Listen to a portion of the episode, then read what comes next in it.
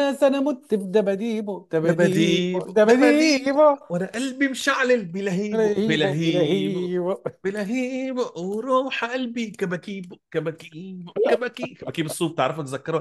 مرحبا يا جماعة. أهلا وسهلا. أهلا أهلا أهلا بكم.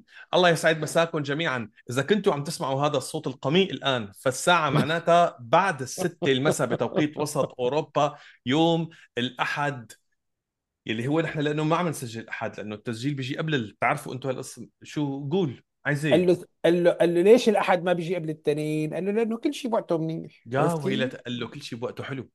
حلو حلو حلو لا حلو. إيه. ما ما ما تخربطش الحاجات عشان المحتاجات. طب لحظة لحظة لحظة لحظة شو؟ شو لحظه. هذه قبل الفاصلة.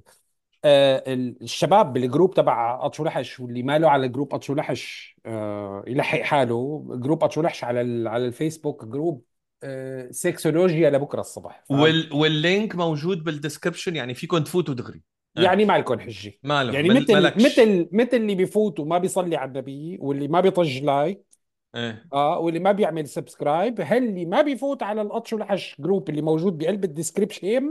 ما له عيد ماله هلا عيد هلا هي على جناب بقلب ال group مم. حصل نقاش عن أبو ليلى وأمثاله.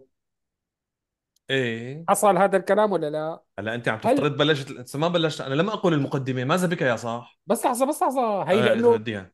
دلوقتي entre parenthèses entre parenthèses قبل ما نفتح. تفضل. أنا هلأ صفقت مثل قمت أنت صلحتني. صح؟ إيه. إيه. في مثل على اللي مثلي اللي بيصفى أمثاله هو ما بيفهم فيها.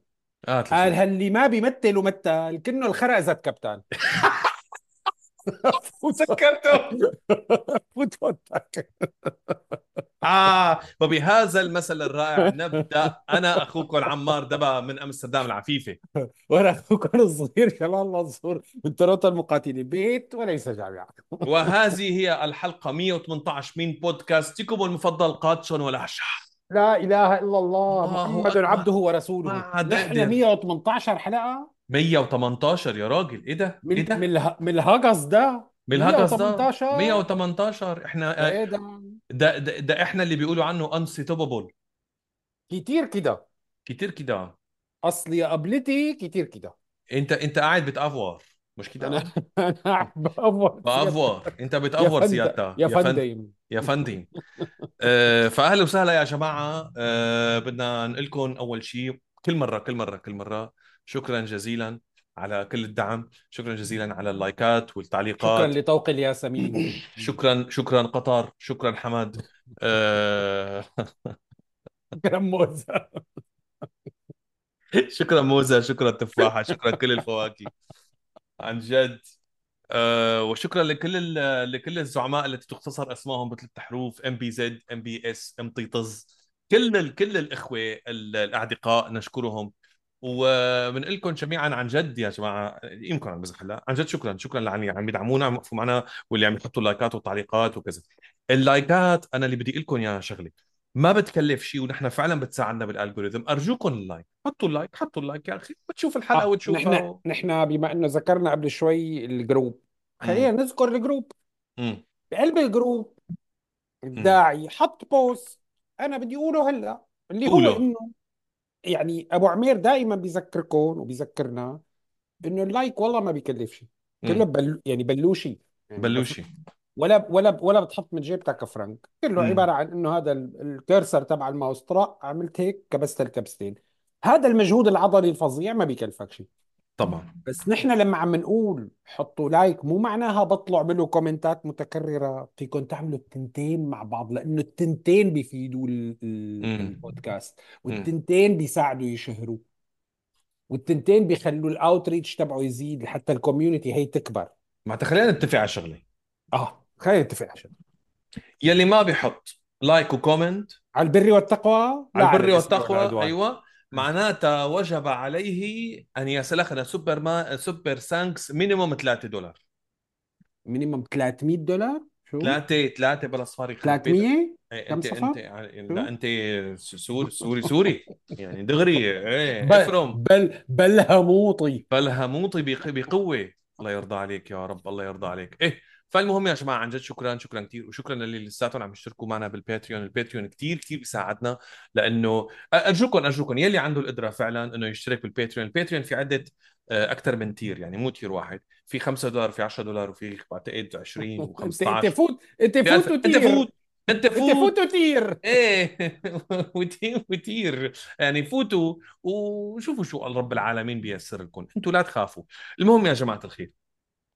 والله الحقيقة قبل ما نفوت هي الحلقة أنا خطرت ببالي غنية قلت له هلأ ذكرته فيها والله للجملة لأنه غنية للفنان العظيم محمد عبد المطلب اللي ما بيعرف محمد عبد المطلب أرجوكم دوروا. في غنية لمحمد عبد المطلب اسمها بتاخدني الأيام وهي الغنية يعني أنتم إذا متذكرين فهي بتغنيها أصالة نصري لما كانت لما كانت بعمرها الطبيعي مو مثل هلأ لما رجعت طفلة. كانت طفلة عن جد. وغنتها مع ابوها الله يرحمه الله يرحمه مصطفى مصطفى نصري. نصري والله هذا الزلمة كان صوته عظيم. هي من اي أجمل الأسماء اسمها بتاخذني الأيام بتبعدني الأيام. لكن شو لكن روحي بتبقى اي روحي بتبقى بتغني للشام. بتغني للشام. اي والله. اي مو عم نقول هالشغلة لأنه نحن شوام بس انه يا يعني. عمي يعني الأيام إيه حلوة على كل على كل الشام بهذا المعنى هي بلاد الشام. يعني هذا يصح لكل سوري لا حل عنا يا زلمة طيب. للشام خلصنا بقى. إف اسمح لنا بشوية آه، بعدين نحن شوام مو أخذين حقنا كمون ولا ب... كمون ولا بلا كمون؟ كمون. كمون. كمون يا زلمة. كمون. إيه المهم يا جماعة الخير آه، غنية لطيفة جميلة دوروا عليها. محمد عبد بتاخذ الإيه؟ اسمعوها هيك وسلطنوا المساء. شوفوا كيف الأمور عم تمشي. مثل ما قال لكم الجمله ال group يا جماعة فوتوا على ال group group لذيذة عم يصير فيها تقفيلات حلوة كتير كتير كتير كتير. شفت الغلاف آه... المجله اللي عملنا اياه هيثم؟ رهيب رهيب. شفت تبع زينجو ورينجو؟ عظيمة. أنيس بدر حلو هدول كانوا فظيعين. فهي شغلات كتير كتير كتير لطيفة. هلأ بدي أقول لكم شغلة صغيرة. اللي موجودين بهولندا وض- وضواحيها. إذا عم تسمعوا هالحلقة بيكون هلأ بهي اللحظة أنا يوم الأحد عندي عرض 21 شهر. عندي عرض بأمستردام. تعالوا إيه لا تروحوا تتفرجوا على الحلقة. تتفرج على اتركوا الحلقة. ت- تتركوها الحلقة. بتحطوا بوز وبتركضوا دغري. لا ابدا. ما شكارة بجمال. بتدعموا. ما الحلقة بتدعموا الجاية. الكوميديانية كوميديانات الحلقة العرب ابدا. بت... الجاية. والكارير تبعه ابدا ابدا. مقابل؟ الجاية حتنزل خمسة مو ستة قبل بساعة مشان تنزلوا على إيه المهم يا جماعة. آم، هذا هذا هو ال- الوضع. قسما فوتوا على ال group. صف قسما بالله صف الثامن يا زلمه شلون أنت 50 وأنا 40 والله ما دخل ما؟ دخل. ما دخل. إيه هي ال... في غنية لبراين آدمز قديمة اسمها 18 till I die بتعرفها؟ لك 18 والله براين آدمز هلا على فكرة بتعرف شو؟ أنا كنت احب آه، يعني براين آدمز كان فلف مو إيه. روك لا مو يعني روك هو بس فلف pop rock بس ظريف كتير. تعرف شو اللي خلاني ما اعود قدر أسمعه لبراين آدمز؟ وقت انمعط بهي الأغاني تبعه تبع الحب. لا! لك خليه كان ممعوط ما في مشكلة. ماذا ما؟ what مشكلتي هو مشكلتي هي إنه المغني المفضل عند السيد الرئيس واحد اثنين لا ثلاثة. اخو المنيوك عن جد؟ أي نعم. لا يلعن ربه يا زلمة. ما بده يتركني شغلة ما ينزعها يعني بده يدحش إصبعته إصبعته النجسه في كل شيء. هلأ حنقول لكم شغلة هيك على السريع. آه والد الفنان السوري قصي خولي توفى رحمة الله عليه. الله يرحمه. والزلمه عامل عزا ببيروت هيك شغلة هلأ شفناها على السريع أنا اخبركم لا مو ببيروت عفوا بطرطوس بعتذر. عامل عزا بطرطوس. وجايين العالم. فبالعزا هلا اللي ما بيعرف قصي خولي مسيحي. فطبعا في خوري أو في ما بعرف شو يعني. خوري ركن. ما بعرف شو المراتب. مثل عنا عنا حتى مو عنا يعني. المهم عند اللي بدكم إياه. فالمهم وجايبين شيخ شيخ بصليب إيه. وجايبين يعني ظبطها هلا مو مشكلة. يعني هذا اللي عملناه أنا وياك هلا سيء على كل الصعود على فكرة. بخري واحد. واثنين واثنين هو دلالة على إنه قد ما خبينا تحت السطح تبعنا أنا وياك آل علمانيين وظراف وكذا نحن حقيقه نحن حقيقه طائفيين. خير الله. كثير خير أنا الله. كثير أنا أنا بحب الطائف. خير الله. إيه أنا ما أقدرش على كده ومقام السيده وحياة هيك الله. إيه. المهم المهم كده. أكيد أنا كده ما لا. إيه فالمهم الزلمة عامل مجهوده يعني وفسيفساء وكذا. وهي على فكرة أنا آسف هي مو مسخرة عن الموت. أنا بدي لكم على القصة الثانية ما لها علاقة. الله يرحم والده يا رب والموقف صعب وأنا لا أتمناه لأي حدا صدقا. وبعدين؟ يعني يمكن المزح. بس آه، هلأ من هي نقطه حنبلش النهفه الزلمة جايب شيخ وشيخ عم يقرأ قرآن بالعزاء تبعه وهي لفتة لطيفة جدا وفعلا محترمة. شوفوا التعليقات. مو على حساب أورينت اللي تسكر مو على حساب مثلا سمير متيني اللي فيه مسبات مو على حساب لا لا لا على حساب يا الجزيرة يا العربية واحد من هدول اللي يعني آه ET بالعربي ET بالعربي اللي على أحلى على تي أجمل. يعني إيه عرفت؟ يعني المفروض إنه هذا.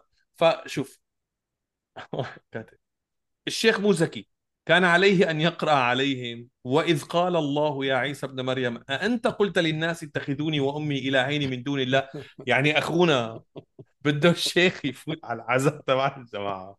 وبنص مصيبتهم. وفوق مو يعني هن مبينين الحبابية وتفضل وسهلا يطلع يعلم على المسيحيه بده يعرف عرفت؟ إنه صارت وصارت. إنه صارت وصارت. بلكي كلهم بي بي بيسمعوا هي ال- بيسمعوا هاي الآية وبيقولوا أشهد أن لا إله إلا الله محمد عن رسول جد عن جد خلص هو من هاي الحادثة كلياتهم سيدخلوا في حضن إيه. الإسلام في في في وحدة كاتبة. حاجة جميلة إنه قرأ سورة م- سورة مريم. ليعرفوا أن عيسى معجزة من عند الله مش ابن الله الله عز وجل. الله. فاهم يا مدحت؟ فاهم يا الله. مدحت؟ اصلي كده كده فل وعشرة. كده كده أليستا. أم، واحد كاتب سورة مريم والآيات اللي اختارها الشيخ حاطط تصفيق إنه واو. جايب ال best من ال عجبه القرآن عجبه القرآن. best لا best القرآن الحمد best لله hits يعني عن جد عن جد. إنه بيروح هلا بيروح هلا على Goodreads عرفت كيف بيحب. بيحط القرآن five stars إنه شكرا كثير والله. يعني اترك rating كمان على على Yelp على Yelp شوف واحد عن جد واحد كاتب. جميل أن يق... أن يقرأ القرآن بينهم. لعل وعسى يهتدوا لدين الإسلام. خد ربما آية خد رسخت خد بعقل أحدهم وآمن وأسلم. شو المانع؟ شو المانع؟ جد يعني جد بوركوا با في يا سوريا بوركوا با بايا سوريا هلا ابنك حمار. ذكي بس حمار يا ذكي الولد بس حمار. طيب. أنا يعني تفضل تفضل قول. لا والله قول. قول قول قول قول قول قول. لا اللي بدي لا والله بدي أقفل. قول أنت أنا بدي أحكي أحكي على قول قول قفل قفل قفولي إيه. يعني يا زلمة يا إخواتي يا حبايبي. لك شب لك شبكون لك شبكون لك شبكون شبكون شبكون ما بيقدر الإنسان العربي يقعد بدون ما يدحش أفكاره ومعتقداته وآراءه وضراطه وخرا بخلقة العالم بأي مناسبة شو ما كانت المناسبة. زلمة مفجوع متوفي أبوه. وعمل حركة إنه أخي هذا العزاء للجميع. أنا زلمة أؤمن بكل الأديان وأحترم كل شيء ومدري شو. يعني حركة حبابية يا أخي. نيته من وراها شلون ما شلون؟ ما بنعرف وما بيهمنا. لازم. بدك تقعد تهدي الإسلام بدك الشيخ. القليل هذا اللي بده الشيخ يعلم على المسيحية بنص العزاء. رهيبة هي. كل شيء مناسبة للتعلم لأنه أبدا نحن لأنه نحن مرة ثانية عبارة عن شعوبا وقبائل. إيه والله. فعشيرة قدرت تتعلم على عشيرة ممتاز وإذا إذا فاتتها فرصة التعلمة بنع- بنعتب وبنزعل هذا number 1 number 2 الله يرحم كان اسمه عميد خولي. امم الرجل. عميد خولي على وقت ما أنا بوعى على الحياة كان هو لك رئيس تحرير تشرين تشرين؟ جريدة تشرين. لك لك لك. تمام؟ وبعدها أظني صار رئيس آه، دار الوحدة ورئيس تحرير آه، تحرير على على العزاء تبعه جملة تأكيد لكلامك كاتبين عميد الصحافة السورية. يعني الزلمة هلأ الرجل يعني صار اولا في أقدار الله. الله يرحمه ويغفر له ويسامحه لو شو من كان ولكنه كان من عتاة المطبلين لحافظ الأسد وبشار الأسد. عميد صح. الخولي أو عميد الخولي إذا بدك كان من عتاة المطبلين والمدافعين والمزوقين لنظام حافظ الأسد و وبشار الأسد من بعده. قصي كمان شرحه. ما بعرف إذا أنت بتعرف هي المعلومة بس قصي كان رفيق زياد أخي بالمدرسة. وشو ها لا ما بعرف في زياد. بالمرحلة الابتدائية. وبعدين آه، صرنا صحبه منيح يعني قبل ما هو ابن المشروع. هو بالمشروع كان هو ساكن المشروع. إيه إيه. صرنا صحبه منيح قبل ما قبل ما نطلع من البلد. قبل الثورة امم يعني كنا امم كثير كثير صحبه طبعا مع بداية الثورة وقف كل شيء. امم قصي له مواقف يعني أنا م- مالي معها ابدا ابدا ابدا. خرائية إيه له مواقف خرائية. أنت بتعرف أنا مثلت أنا وياه واشتغلت أنا وياه؟ مثلت لا. مثلنا سوا. انو انو فيلم انو مسلسل. بخبز وملح مسلسل خبز وملح. إيه. هو كان ال... بطولته المسلسل وأنا كنت آه، من الشخصيات. أنا بطلع بكم حلقة. فأنا شاغل معه بعرفه شخصيا يعني. فتماما مثل ما عم تحكي. اخراج انه مين كان خبز وملح؟ حسان داوود. حسان. آه حسان حسان. بتعرف حسان داوود؟ لك جاري يا زلمة هذا شيلك من إنه طريقته هلأ حاليا هي رفيقة رنا بالمدرسة من الابتدائي وبنت آه أبو شنب هلأ هلأ هلأ. هلأ هلأ هلأ ييس الله هالأيام اي والله. و- وصديقتي من زمان جدا هي وأخوتها كلياتهم وكذا امم ويعني في كثير شيء بيجمعنا بس حسان وهلأ ل- لما كنا نحن متجوزين جديد ورا- وهي وهي وحسان متجوزين جديد سكننا بالمشروع ب- بنفس البناية. عم تمزح. كان عنده كان عنده سيارة جيب تتذكر؟ كان عنده سيارة جيب. سيارة جيب إيه. إيه أنا أنا حس... حسان أنا حسان وين مدين. أراضي هلا على علمك أعتقد بالإمارات أعتقد. بالإمارات. أنا أنا مدين لحسان داوود آه، كثير هذا الزلمة آه، أنا كنت آه، أنا بلشت شاب شاب برلنت على فكرة. لطيف جدا جدا جدا جدا. بالأكابر ابن عالم وناس إنسان جدا. محترم هذا جدا الزلمة أنا كنت آه، بلشت بال modeling وهو من آه، من لحظة عملت لحظة آه. لحظة لحظة إيه لحظة لحظة. لا تخفي. لا لحظة تخفي. لحظة لحظة لحظة. يا لحظة جمال بلشت بشو؟ modeling. إيه لا تؤاخذني لا تؤاخذني يا براد بيت. لا والله أنت ما تؤاخذني بتعرف أنت ما يا بتعرف؟ كريس هيمزورث. أنت ما؟ بتعرف؟ جيسون موموا لا إذا بتريد إذا بتريد أنا بشبه رشدي اباظه نفس. اللياقة. والله من رشدي. من من رشدي بتشبه رشدي اباظه لا أنا بلشت بسنة 2000 آه، قال اللي ما بيعرفك بيجهلها اي والله اي والله. بلشت أنا ما كنت هيك. صحتي ما كانت هيك على فكرة. موديلينج لانجيري إيه. إيه لك كنت فظيع معلم في صور كده؟ استباحيه يا لطيف يا تحت لطيف. تحت الهواء ابعث لي اياهم كان في محل أول شيء شو هالحديث؟ ليش بدي ابعث لك إياهم؟ شو بدك فيهم أنت؟ ابعث لك حما إن شاء الله. هذا بزمانه نحن عملنا عرض كان برعاية آه، آه. محلات محلات الهدى لللانجري إيه. أنا أختبر أنا اختبروا علي الك- الكلسون اللي بتسفله بهر شغله معلم. عرفت؟ إيه واذا ما عجبك المنظر تسعل بيرجع بيركب. Anyways فشو كنا عم نحكي؟ إيه فحسان له فضل علي لأنه قال له هنت اول رزيل وشبيت على الرزالة اي والله. آه، أول آه، إيه اختارني عب وقتها هو كان في عندهم audition وجيت وعملت audition مم. لنادين لبكي. أوف.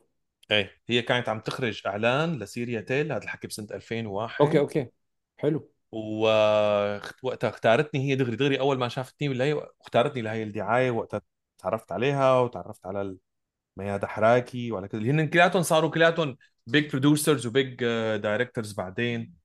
بس آه الحمد لله. إيه المهم يا جماعة الخير إنه آه حسان داوود إنسان أنا له فضل عليه ما بنساه والله ما في منه أنا بحبه كثير إيه هالشاب إنسان محترم إنسان كثير كبير. وهو اللي اختارني لما شافني بالدعاية آه قال لي أنا حسيتك إنك أنت موهوب وبدك تفوت على التمثيل وفوتني على مسلسل خبز وملح أنت ومسلسل هو قال لك أنا حسيتك إنك موهوب. أنت ما قلت له حسيتك موهوم؟ إيه لا ما طلعت معي والله. كنت أخذتني العزة بالاسم وقتها وقلت لحالي لا لا لا أكيد أنا موهوب. إيه. بعدين الكرة الأرضية يعني عم يحكي تحنك يعني يحكي. صحيح أو أهم شيء أنت أدوارك الكاسحة باللعبة وما اللعبه في ناس بال group في ناس بال group عم تدور على المسلسل بدها تطلعه. كومبارس على سنه رمح. والله هالبودكاست أنا وياك لامم لامم قصص شيء رح تصير تمام؟ حاجة زبالة خالص. بتاع حاجة عيرة حاجة عيرة والله. إيه المهم يا جماعة الخير. ف آه هذه هي كانت نفوت بال... بالحلقة؟ نخش فوت في بالحلقة. حنخش بالحلقة آه والله يا جماعة الخير مثل ما قلنا لكم أول شيء يعني سوريا بتعرفوا إنه الوضع ممتاز الوضع عظيم عظيم. يعني عندك سيادة رئيس ما مخلي زاروبة منبعبص فيها مو يعني باب مخلي أول. ما باب شاء أول. الله ما شاء الله حوله الله باب يحمي. أول. الله الله يحميه لامه يحميه. الله يحميه. امه أمه لا. الله يحميه لمرته. الله يلحقه هو ومرته بأمه. المهم يا سيدي. رب. يا آمين. رب. آمين. نامن فيه نلاقيه شخط اليوم. خالص. إيه. فالحقيقة في خطوات حسيسة مثل ما بعض المحللين الجهابز عم بيحللوا في خطوات حسيسة لإعادة تأهيل الدولة السورية وإعادة ر... إعادة رسم قواعد اللعبة. عشان اعاده إعادة تأهيل شو تقبرني؟ الدولة السورية. شو هي بقى؟ ما هذا عرف هي عرف لا عرف لا لا لا هذا لا لا, لا. إذا بتريد هذا الإصلاح ي... بينحط تحت فئة أضغاث وأحلام. هي كثير مهمة. واحدة من الفئات اللي نحن بسوريا عايشين عليها ما تتذكر. يبدو يبدو آكل كرنب منيح السيد الرئيس السيد صاير معه الرئيس إيه. غازات فطالع على بس مخه لحظة الأسماء اللي مبدلها الزلمة مو قليلة عش هذا مؤاخذة هذا مؤاخذة تعال نشوف حنقرأ لكم. هذا يا سيدي عزل اللواء علي مملوك. يا محمص. والله لا هلا عزل علي مملوك شغلة مهمة. إيه بس لك شو؟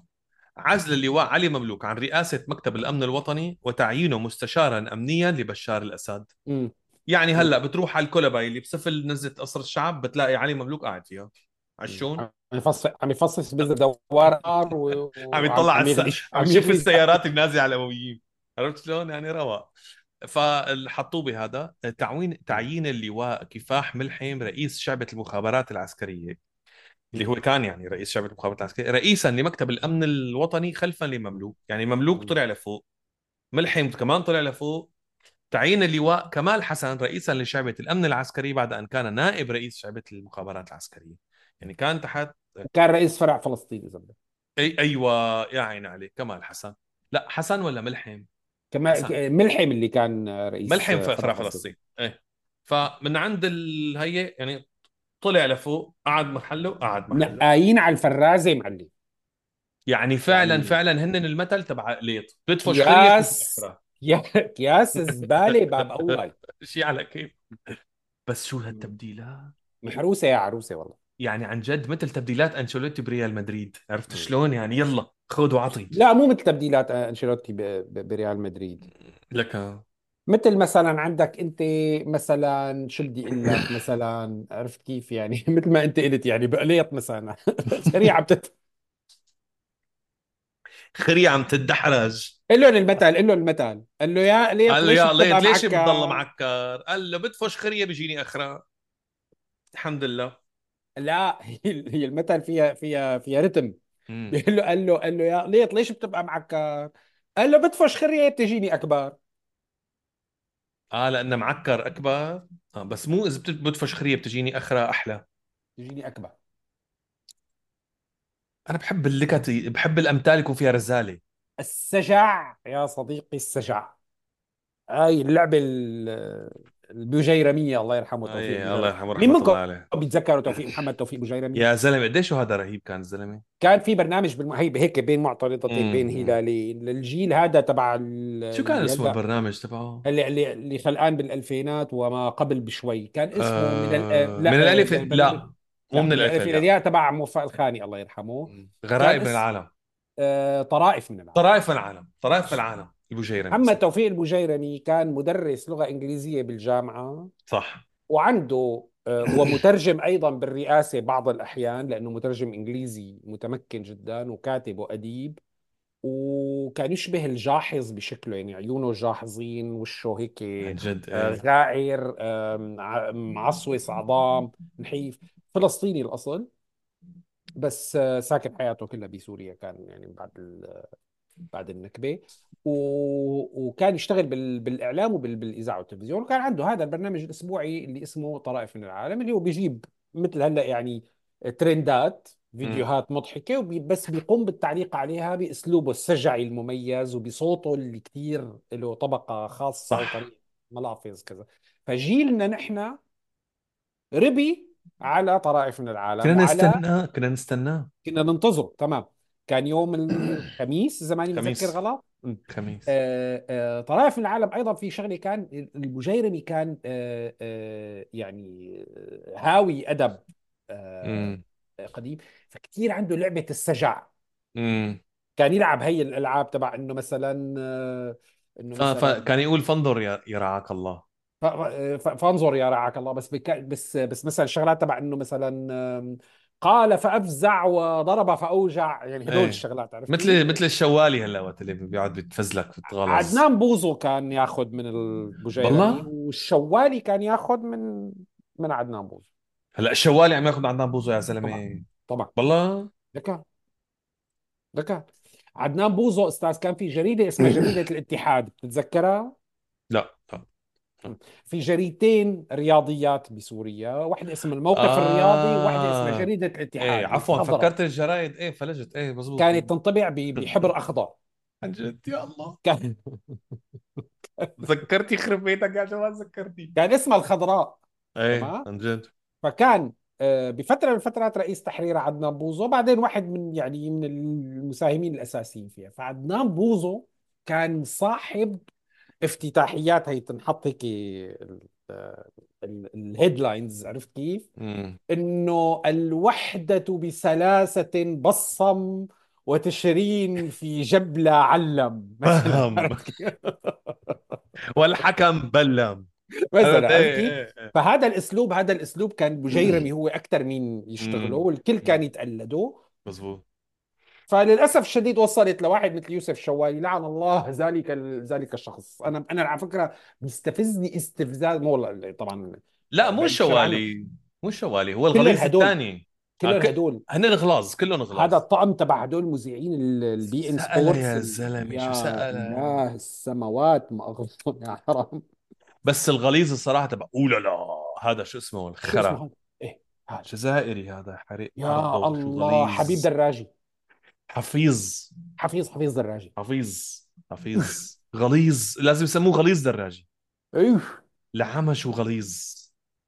يخرب اولا لا اولا على لا كل هذا كله بين قوسين. إيه هذا كله بين قوسين على قصة البوجيرمي وين كنا أنا والله ضعنا. إيه المهم فعم يدفش سيادة الرئيس وتبد... وعلى تبديلات ما شاء الله. ما تشوف إلا الحكم. رافع الراية مملوك عم يطلع. عم مثل المنتخب الوطني. نفس نفس الطيز. نفس لحس الطيز. المنتخب الوطني. يا. سيدي العزيز علي مملوك. مم. علي مملوك هو رجل المرحلة المخابراتية بامتياز كان. يعني من طبعا طبعا. 2011 وأنت طالع هو ال- بيسموه الإمينانس جريز يعني هذا الشخصية الرمادية بس اللي كثير بارزة اللي وراء شخصية ال- الخفايا ولكن ليس كثير الخفايا.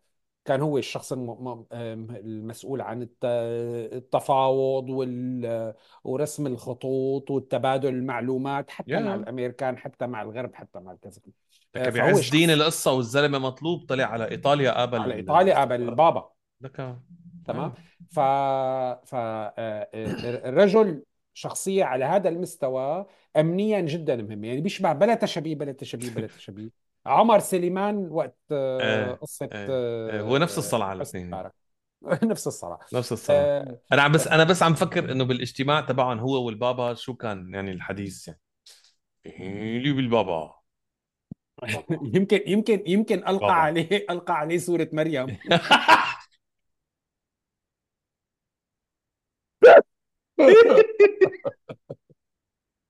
أخ أخ أخ. عن جد علم عليه بنص ال... صايرة وصايرة عارف كيف؟ إنه بنص الفاتيكان بنقول له إياها عن شو؟ إيه. بلكي بيقول أشهد أن لا عسى الله. عسى أن يتهدوهم. بلكي بيقلب الأزهر يعني. لعل وعسى لعل وعسى يا إيه أخي عم ما زبطت للاسف إيه الشديد. ما زبطت للأسف. بس أم بس مملوك علي مملوك مثل ما أنت حكيت. فعلا كان رجل ما. هلأ هو عفوا هو كان جميل حسن بوقته كان رئيس المخابرات الجوية. الجويه إيه. و- ومملوك كان رئيس الاستخبارات العامة قبل ما يكون رئيس لهذا المكتب الأمن الوطني صح؟ في تعديل صار صار صار رئيس مكتب أمن قومي لأنه مكتب الأمن قو... القومي كان تابع ل لحزب البعث للقيادة الق- القطرية. لحزب البعث.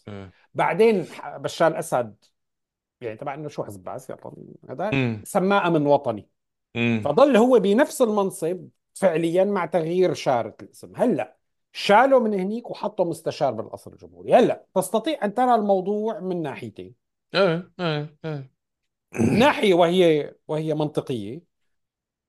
إنه هذا عفوا يعتبر ديموشن ديموشن إيه. لأنه لما بتكون أنت رئيس مكتب أمن وطني أو قومي أو كذا صحيح مو بي مو بنفس القرب على بشار الاسد وبالتالي سلطتك ممكن تكون آه، يعني نظريا أقل بس أنت مم. تملك أمر صلاحيات. مباشر وصلاحيات مباشرة آه. وتمويل مباشر خاضع ل... ل... لإدارتك. فهذا وسيلة لتراكم القوة ب... ب... بجانبك والبلع بينما لما بتصير فوق بالمستشارية بال... بال... بالقصر خلاص. الجمهوري بتصير تحت العين أكثر ومباشر أكثر وكذا وإلى آخره وما بيعود عندك زلمة. مم. بس الدولة كمان بالمقابل كلها بتصير لأنه أنت بتعرف القصر الجمهوري بسوريا هو كل شيء.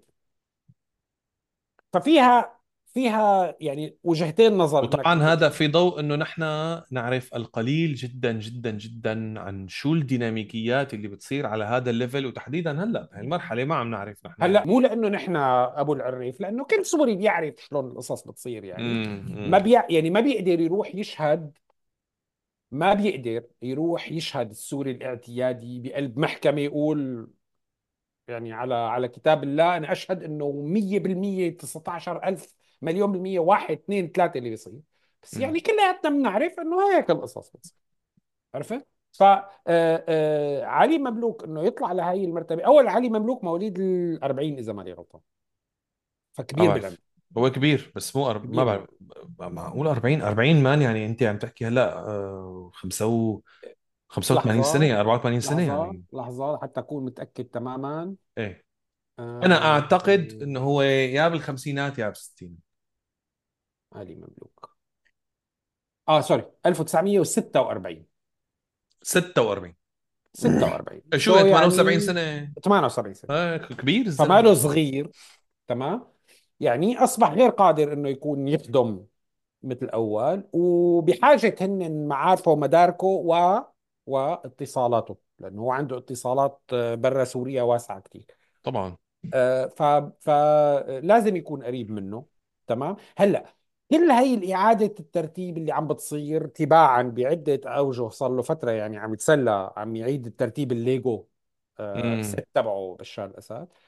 آه، طبعا إذا بدنا مثل ما مثل ما اتفقنا الحلقة الماضية نحن نعمل آه، نعمل تحليل over over خزعبلاني analysis إيه. إنه هذا دلالة على سياسات كبيرة جاية ومدري شو كذا إلى آخره. أنا I think إنه هو عبارة عن تراتبيه منطقية زلمة عمره 78 سنة. شو بدك؟ خلاص خلاص. إيه يعني إيه لا خلاص. بعدين بعدين بدك أنت تجيب تجيب ناس جديدة تتنافس على على إنها تحاول تشتغل إجباري. كرمالك هذا واحد واثنين. تبدو وكأنك بزمام السيطرة.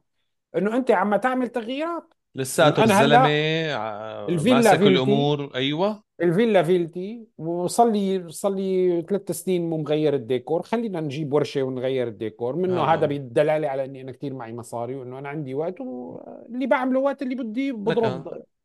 هيك بتعطي الانطباع. بشار الأسد يا جماعة الخير لكي تفهموا هذا الشخص جيدا. أساس تصرفاته كلها كيف يبدو شكلها للآخرين. عن جد؟ ثمت شخصية مضطربة نرجسية معطوبة ماشي؟ قليلة الثقة بنفسها.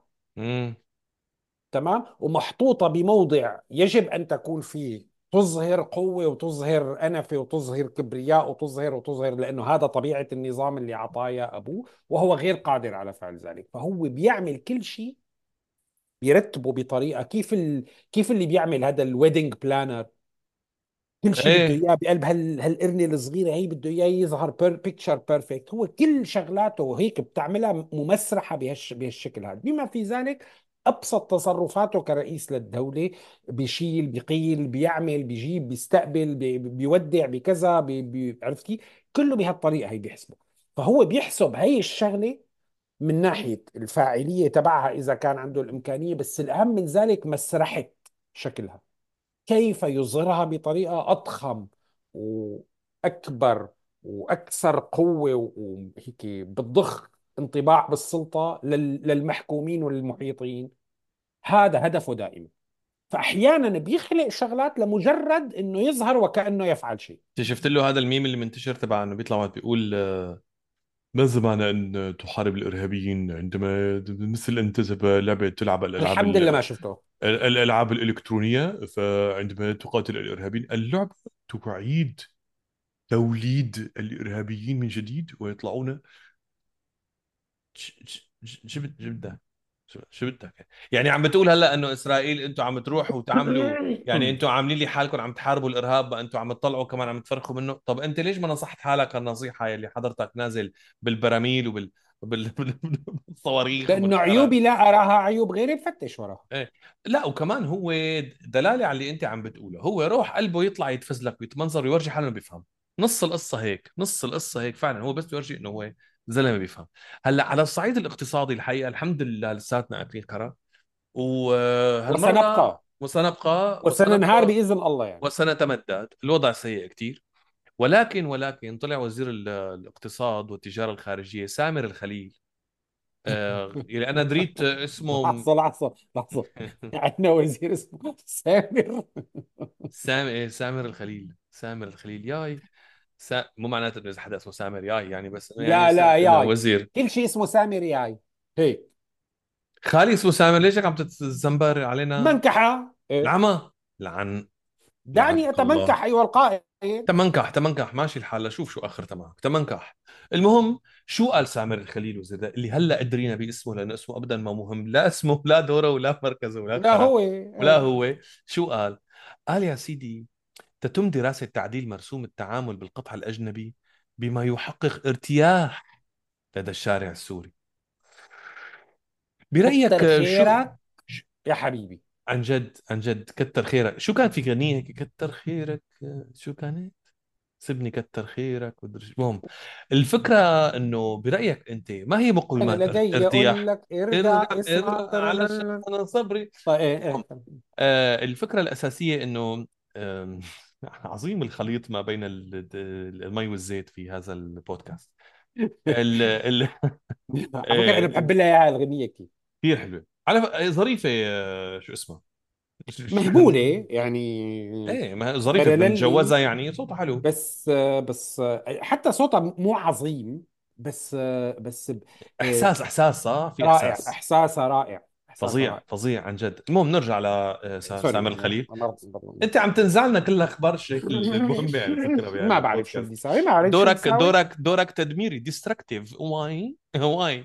ارهبجي ارهابجي إيه آه المهم إنه آه أخونا سامر الخليل قال إنه هذا الشيء اللي بده يصير يؤدي إلى ارتياح الم... شو مقومات ارتياح المواطن السوري برأيك أستاذ جمال؟ إنه إنه يعملوا له يعملوا له قانون عميل. شو بدي اعرفني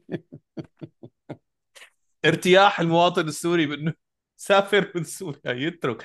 ط- معلش لكم ارتياح شغله المواطن السوري أول واخر شيء انكم تحلوا عن طيزه. حلوا عن طيزه يعني. للمواطن. هذا تنزلوا من على ظهره. هذا كثير بيكون مرتاح يعني. ممنون تنزلوا من على ظهر المواطن السوري إيه. وهو هاي بيكون أول كثير وحده ممنون عن جد. إيه. وبعدين الله بيدبرها بعدين قانون قطع داخلي قانون قطع خارجي قانون قطع قطع نصامي أعناق. إيه المهم تحلوا عن طيزه ورب العالمين بيفرجها. فهذا هو أخونا سامر الخليل حب يطمئن الجماهير. يا جماهير اطمنتوا؟ جدا. الحمد لله. باب حلو أول. باب أول هذا الكلام كله باب أول. هلأ عم نحكي على الأخبار السياسية والإدارية. مم. يجب أن نتكلم عن الأخبار الرياضية أليس كذلك أستاذ جمال؟ مو جبنا سيرة جريدة الاتحاد الخضراء؟ إيه بس لازم ناول يج... لا. لا يجب أن نؤكد. أيوه لا لا سنا... سناوي سناوي نوا... نوال الزغبي ها. نوال الزغبي. آه هذا يا سيدي نسور قاسيون. sorry بس. بيمتعني بيمتعني الاسم. إيه. ن- نسور قاسيون. إيه. يعني منين إيه طلعوها الاسم الخرائي ما الله بعرف يرحمه. نسور قاسيون. عدنان بوزو عدنان بوزو إيه. إيه نسور قاسيون. قال حلقوا عاليا في في قطر بالبطولة. الآسيوية. حلقوا عاليا في ما قطر صابن عص... ما صابن عسر هضم هن قاعدين ب... بقطر ومجسمات وما عرفوا. وكانه ما عرفوا ما ما تضايقوا كأنه. إيه. إيه. والأمور مشيت رواق ما بعرف أنا ماني متابع بس أنا عرفت إنه خسروا من أستراليا 1-0 وأكلين خرا أنا ما بخبرك لأنه أنا بترك كل شيء من إيدي بلغي كل مواعيدي مواعيدي وقت اللي أنت بتريدي بتريدي ابدا. لأنه يعني عرفت كيف أنا يعني أهم شيء عندي كأس آسيا. إيه. لا ومشاركة ال... مشاركة نسور نسور قاسيون. كأس آسيا على كأس سوريا على على كأس كأس اختلف القصطان واخت هال- هالساعة اللي اضطرينا نقعد نتابع فيها. أنا أكثر شغلة شفتها على هامش كأس آسيا. كل الكأس يعني لاحظت على البيانو لا العفو سيزا البيانو. إيه البيانو إيه. وما لها مهمة ابدا. سوري يعني. تمام. بالعموم يعني. وبنهاية المطاف واحد من هذه الفرق التقليدية بده يربحها تمام؟ إيه يعني عندك يا يابان يا الصين يابان كوريا. كوريا إيه. يابان كوريا. آه، السعودية.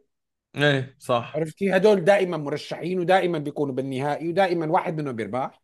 أو شيء حدا هيك بس والله في في تقدم ما خسرنا من إيران. يعني كمان هي شغله منيحة. ما خسرنا شو؟ ما خسرنا من إيران. إيران كانت طالعت لنا بالسحبة فضحها عرضهم. يعني عرفت كيف؟ إيران لا إيران إيران قرروا إنهم يهزموا الفريق الفلسطيني صفر أربعة. إنه يعني أنتم معروفه مبينه إنه ما حتاخذوا كاس اسيا لك خسروا قدام الفلسطينية بس حببون ربحوا ولا ممكن. لأنه إحنا بنحب اللعبة النزيهة. شوف هالطلب الخرائي خسروا قدام فلسطين زلمه المهم آه، أنا اللي شفته على على هامش آه، الم... البطولة. البطولة. في واحد آه، آه، يوتيوب مو YouTuber واحد من هدول ال social media celebrities إيه. برو نظام. بالله؟ سامر مدري شو اسمه كمان تمام سامي؟ إيه. إيه. طالع و... وناطر صورة كامش العلم تبع تبع أبو النجمتين الخضر إيه إيه. سوريا عيون خضر عيونها خضر. حسوطيز طالع وحاططها هيك وواقف بال... بالملعب بالدوحة وإنه قبل مباراة سوريا وأوزبكستان أو سوريا وضراطستان اللي هو نحسن عملوا انه يعني نسور قاسيون وهيا هبوا إلى العلياء والمجدي ومدري شو تمام؟ حط عمل بوستنج على ال... على الإنستغرام تبعه. أستاذ عود اقرأ الكومنتات اللي طلعت عليه. بالله ليش؟ لأنه النجمتين الخضر أنت بتعرف نجمتين الخضر تبع العلم هن خماسيات. لك. خمس خمس زوايا. هذا العلم عليه نجم نجمتين سداسيات. لا. واستاذ من وين طيب؟ من وين علم عليه نجمة عم أقول لك خود على بيع وطنيات وخود على تخوين له وخود على إنه بدهم يعلموه شو شو اللي عم يا يعملوا. الله شو حلوة هالقصة تمام؟ قام هو طلع بوست شرح اعتذاري إنه يا جماعة الخير أنا اشتريت العلم من واحد هندي واقف على باب الملعب عم يبيع أعلام دول. قلت له أعطيني علم سوريا هو اللي طابعه هو اللي دارزه هو اللي قايمه. أخذته مثل ما هو فت على الملعب حطيت هيك وفردته أخذنا الصورة وحطيناها ما طلعت. امم أم علموا بقيوا عم يعلموا عليه عم يعلموا عليه. بالأخير طلع فيديو طلع فيديو الزلمة بعد ما خلصت المباراة. قال وعم يقول تبرأ من لهم العلم من سوريا لا وتبرأ لا. قال لهم قال لهم أخي أنا هيك هذا ظرفي. عجبه تمام عجبه ما عجبه اللي لطيف. عجبه ما عجبه. لا حفظ الصرماي. بعدين طلع طلع نفس الصورة عامل Photoshop لل- للنجمتين عامله مصلحهن. صلحها بس والله هذا الهندي هذا الهندي شايفه؟ كبير ها؟ إيه بس شايف هذا ال... قديش سخيف هذا الموضوع؟ كثير صح. سخيف. إيه. شايف هذا الموضوع على سخافته أهم من كل مشاركة سوريا بكأس آسيا وأهم من كأس آسيا بالنسبة لي عن جد. عن جد. حقن الصلاة. هلا في سؤال في في في شغلة دائما بتنسأل بس انسألت بال group تبعنا تبع شو لحاج الجروب اللي, اللي, الشباب البقية مو اللي بعض الشباب مو مشتركين فيها الله يسامحهم. المهم ب group شو لحاج السؤال لا إنه إنه ما بيصير طيب نحن إنه نشجع المنتخب السوري. لا. شو وضع التشجيع المنتخب السوري؟ لا. شو وضع المدري شو؟ شو وضع المدري شو؟ لا بس عن جد أنا مثلا عندي عندي رأي بالموضوع. قول أنت. بيصير شوف مجرد السؤال بيصير ولا ما بيصير؟ يفترض إنه في يعني اولا يعني ستاندرد أخلاقي واحد ينطبق على الجميع تماما وإنه في سلطة مولجة بإنها تقول شو الصح شو الغلط. نحن ما عم نقول في صح وغلط لا وما استشارة الزلمة. يعني. وأنا زلمة ما بقول إنه بيصير أو ما بيصير. بتسألني أنت شو بتعمل؟ بقول لك أنا ما عندي استعداد. إني شجع منتخب تمام تحت إدارة الاتحاد الرياضي العام اتحاد كرة القدم. مم. التابع للاتحاد الرياضي العام التابع للقيادة القطرية لحزب البعث التابع للنظام اللي قائم حاليا بسوريا. 100% أنا شخصيا إذا بتسألني هذا نمبر 1 يعني كمؤسسة يعكس آه، انتماءات ل... لهي القصة. هلأ الأفراد اللاعبين جواته تمام إذا نحن عم نحكي على ناس اللهم إلا إبراهيم عالمي اللي كان يعني آه، عالمي عالمي اللي هو كان يعني اكتف شبيح. تمام؟ إيه. ولما بنقول اكتف شبيح يعني الروسية على خصره على جنبه إيه إيه لا لا ويعني مو إنه والله مثلا مستحي ما مخبيها إيه يعني. لا أو مغصوب أو إنه والله خدمة العلم وكذا. والى اخره لا الزلمة يعني عن قناعة دخل بها عن قناعة. والله وهو بيقولها مو نحن اللي عم نتهمه إيه تمام؟ ما شاء الله حوله. هلا كونه واحد علقان بالبلد. الله ييسر له دعسه. إيه. إن شاء الله. آه كونه واحد لا لا الله يطول بعمره ويورجينا فيه. المهم إيه. آه كونه واحد علقان بالبلد ورياضي ولعب وهذا المنتخب أنا ما بلومه للزلمة بس لا ينتظر مني تشجيع أو أو أو تحفيز.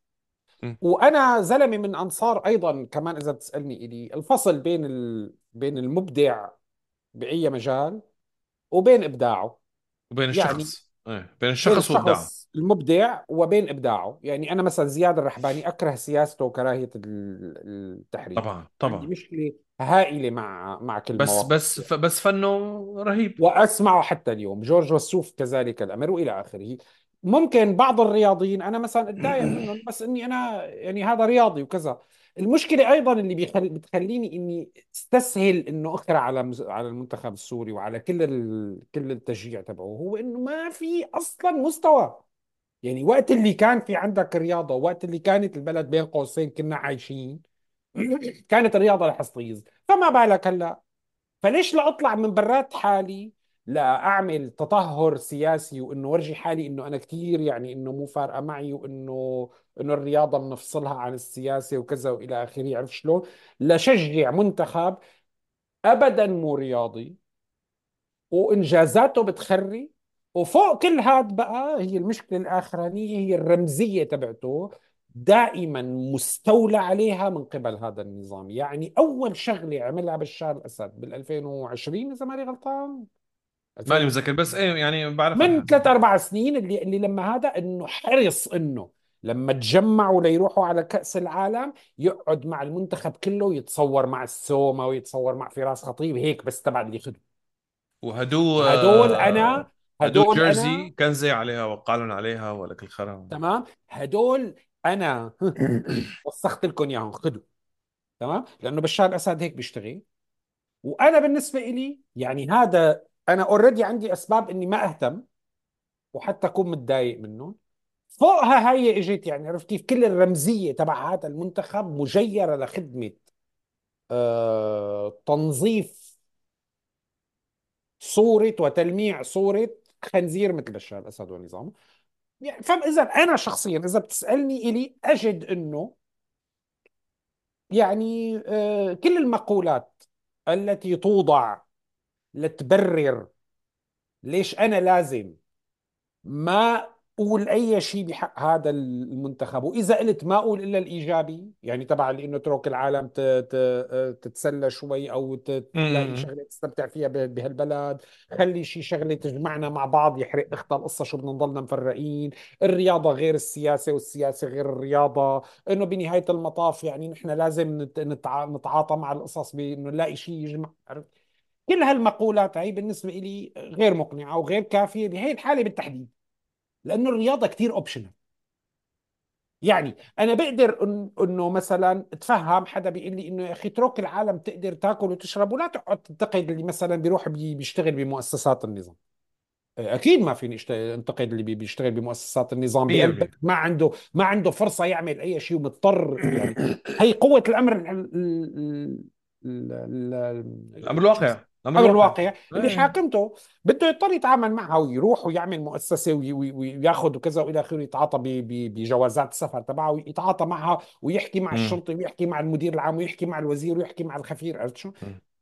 هون أنا أصلا أصلا أصلا افتراض إنه أنا عندي الحق آه، أقعد وزع لوم وما لوم وكذا إلى آخره يعني غير لا مو إنه لو ما يكون إحنا قصاص. على واد زلمه عم يسأل إنه شو رأيك يعني و... إيه إيه أنا عم عم باخذ كلامه له مو عم رد على الكلام الشخص بالذات إيه عموما يعني قال عم بنطلق منه لحتى رد على مجموعة من المقولات اللي بتنتشر بالفضاء العام هو الرجل لم يقلها يعني الشخص لم يقلها بس. من منها تفرعت عن هالقصه آخر شغلة بدي أقولها إنه مم. لأنه كان عم كلنا عم نستنى إمتى بده يخلص رأيك يعني الرياضة الرياضة شيء أوه.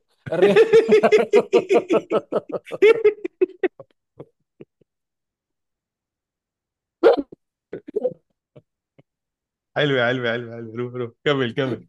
إيه. الرياضة. إيه الرياضة. الرياضة.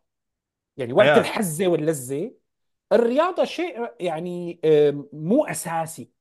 طبعا لا تمام؟ طبعا لا طبعا لا. يعني آه، آه، ففيني أختلف أنا وياك فيها. يعني مثل مثلا أنت هلأ لابس هال jersey الاستفزازية. لشو؟ ليش استفزازي؟ شو دخلك أنت؟ شو دخل؟ شو النوادي اللي أراضها هي. ع- وين؟ لتصل لل... لل... لل Champions League titles تبع ليفربول. تبع الميلان. ليفربول. إيه ليفربول قديش؟ كم واحد؟ كم واحد؟ أنت قل لي. ما يا بعرف. ليفربولي. ما كم بتعرف واحد؟ معناتها كم ليش؟ فايت بيصير إذا ما كم بتعرف. واحد؟ ستة. لا إيه. خمسة حتى. طيب. الميلان قلتوا. سبعة. سبعة. اوه سبعة. أوه. سبعة. الله كان يخلي لكم برلسكوني عم يشتري لكم هالألقاب هاي. ماشي الحال. يا سيدي الحمد لله الحمد لله يا رب. الله يطعمكم شي برلسكوني يشتري لكم ألقاب. يا رب. وأنت بتعرف يعني باوروبا سهل كثير شراء الألقاب. بتفوت. في واحد هندي واقف على باب الملعب ببيعهم وبيبيعك إياهم. معهم علم سوري. معهم علم. بالنجمه السداسية. يا سيدي شوف بهذا الموضوع تبع الرياضة واللي هو تبع الفريق المنتخب السوري أنا بقول للعالم يا حبيب قلبي إذا أنت مقتنع بإنك تشجع الفريق. يعني كل واحد بيشجع الفريق اللي بيلاقي مناسب. أنا مثلا بشجع اي سي ميلان جمال بيشجع ليفربول. نحن بنشجع بلاد بكأس العالم بشجع أنا بشجع إيطاليا فلان بشجع برازيل. فيها. هل هذا معناته إنه مرتبط بهالبلد؟ لا هي اهواء فأنت إيه ليش ونحن نحن مهتم عفوا نحن عفوا عمار إيه. نحن بنروح بهالاتجاه بطريقة عاطفية. من باب التزيد يعني لأنه من إنه يعني it makes it exciting بنصير بعدين we identify مع وهي هذا شغلة ثانية يعني هذا بس مو إيه. لدرجة إنه تصير القصة قصة معتقد يعني. بغض النظر كل واحد كل واحد له كل واحد له له طريقته بالتفكير بالموضوع. بس أنا سؤالي لل- للناس اللي عم بتشجع المنتخب السوري. انه إذا أنت عم تشجع المنتخب السوري وملاقي ما يكفي من المبررات والأسباب شو من كانت تكون لاقيها أنت كافية لأنك تعمل. ليش منتظر رأي العالم؟ شجع المنتخب السوري ما لا مشكلة. لأنه المرافقه مشكلة. الموافقه إيه. إيه. لازم بالصرماي كلكم يعني كلكم إيه. يعني هاي أول شغلة إنه أنت ليش منتظر رأينا؟ تفضل يا أخي تفضل شجع اللي بدك إياه. هاي أول شغلة. الشغلة الثانية ليش أنا ما بشجع هذا المنتخب؟ لأنه هذا المنتخب آل جمال ما بدي أرجع عيد هذا المنتخب واضح التسلسل تبعه كيف. أنا لا ألوم اللاعبين مرة ثانية في ناس كثير بتقول إنه يا أخي طيب هدول اللاعبين أولاد بلدي. مزبوط مزبوط هدول اللاعبين أولاد بلدي. مالي عم بحكي عليهم شيء بس كمان أنا بعرف إنه أولاد بلدي في منهم انجبر إنه يخدم بالجيش. واولاد بلدي في منهم انجبر إنه يتهجر من مدينته ومن بلده. وفي منهم انجبر إنه في ناس شو بتقول إنه ه- هدول هدول الناس شو يعني؟ يعني ما يشاركوا بهي البطولة. إيه ما ينحرموا ينحرموا من مجد بدهم هن من الممكن إنهم يحققوه هلأ لا كثير تدفشوها مجد ما مين بده يحقق مجد بالمنتخب السوري؟ بس انيويز انه يخسروا إنه المشاركة بس 1-0 هذا إيه. مجد كبير. المشاركة يعني إنه بده يشارك بكأس العالم ولا بده يشارك ببطولة قارية. أنا أرى هي العبارة يعني قمة بالماري أنطوانية. يعني عن جد خليهم ياكلوا خليهم ياكلوا بسكوت. خليهم ياكلوا بسكوت. حبيبي في ناس انحرمت من ضناها لأنها عم بتقطع البحر من قرنة لقرنة هربا من البراميل قام عدمت أولادها. جاي أنت تقول لي لاعب مدري شو. مالي عم بسخر من حلم اللاعب بس عم أقول لك إنه في مقارنات تستاهل نحكي عنها. فعموما أنا لست مستعدا إني أنا أشجع مو مشان شيء صراحة. لا أجد لا المبررات ولا الأسباب الكافية لحتى أشجع هذا الفريق وما بلاقي إنه مناسب. وأنا بعرف بالنهاية إنه هذا النظام اللي هو عدوي عداء بينا هذا النظام عم يستغل كل كبيرة وصغيرة ليطبل لحاله ويورجيني إنه هو متحضر وهو مو متحضر ومجرم حرب وابن 60 صرماية. خلصت يعني بس أنا انتهينا ما حابب أنا حابب نقطة نظام لأني أنا قفلت على إي سي ميلان قبل شوي أنا طبعا مشان نحكي الجد يعني. تمام؟ أنا AC Milan من من النوادي اللي كثير بحبها كنت. آه، مالي مالي مالي super fan مثلك بس بايطاليا واحد من النوادي اللي أنا كثير كنت أحب إني أشوفها. أنا ربيان بمرحلة كان رود خولت و... و... فان باستن ورايكارد باستن ورايكارد كانوا كانوا هن باريزي ومالديني وفرانكو باريزي وروبرتو مالديني وكذا إلى آخره. نحن عم نحكي على على على مرحلة باولو ذهبيه مالديني شو روبرتو باولو مالديني؟ الله باولو آه، يلعن باولو باولو لا باولو تخل باولو باولو باولو باولو باولو. مم. مظبوط.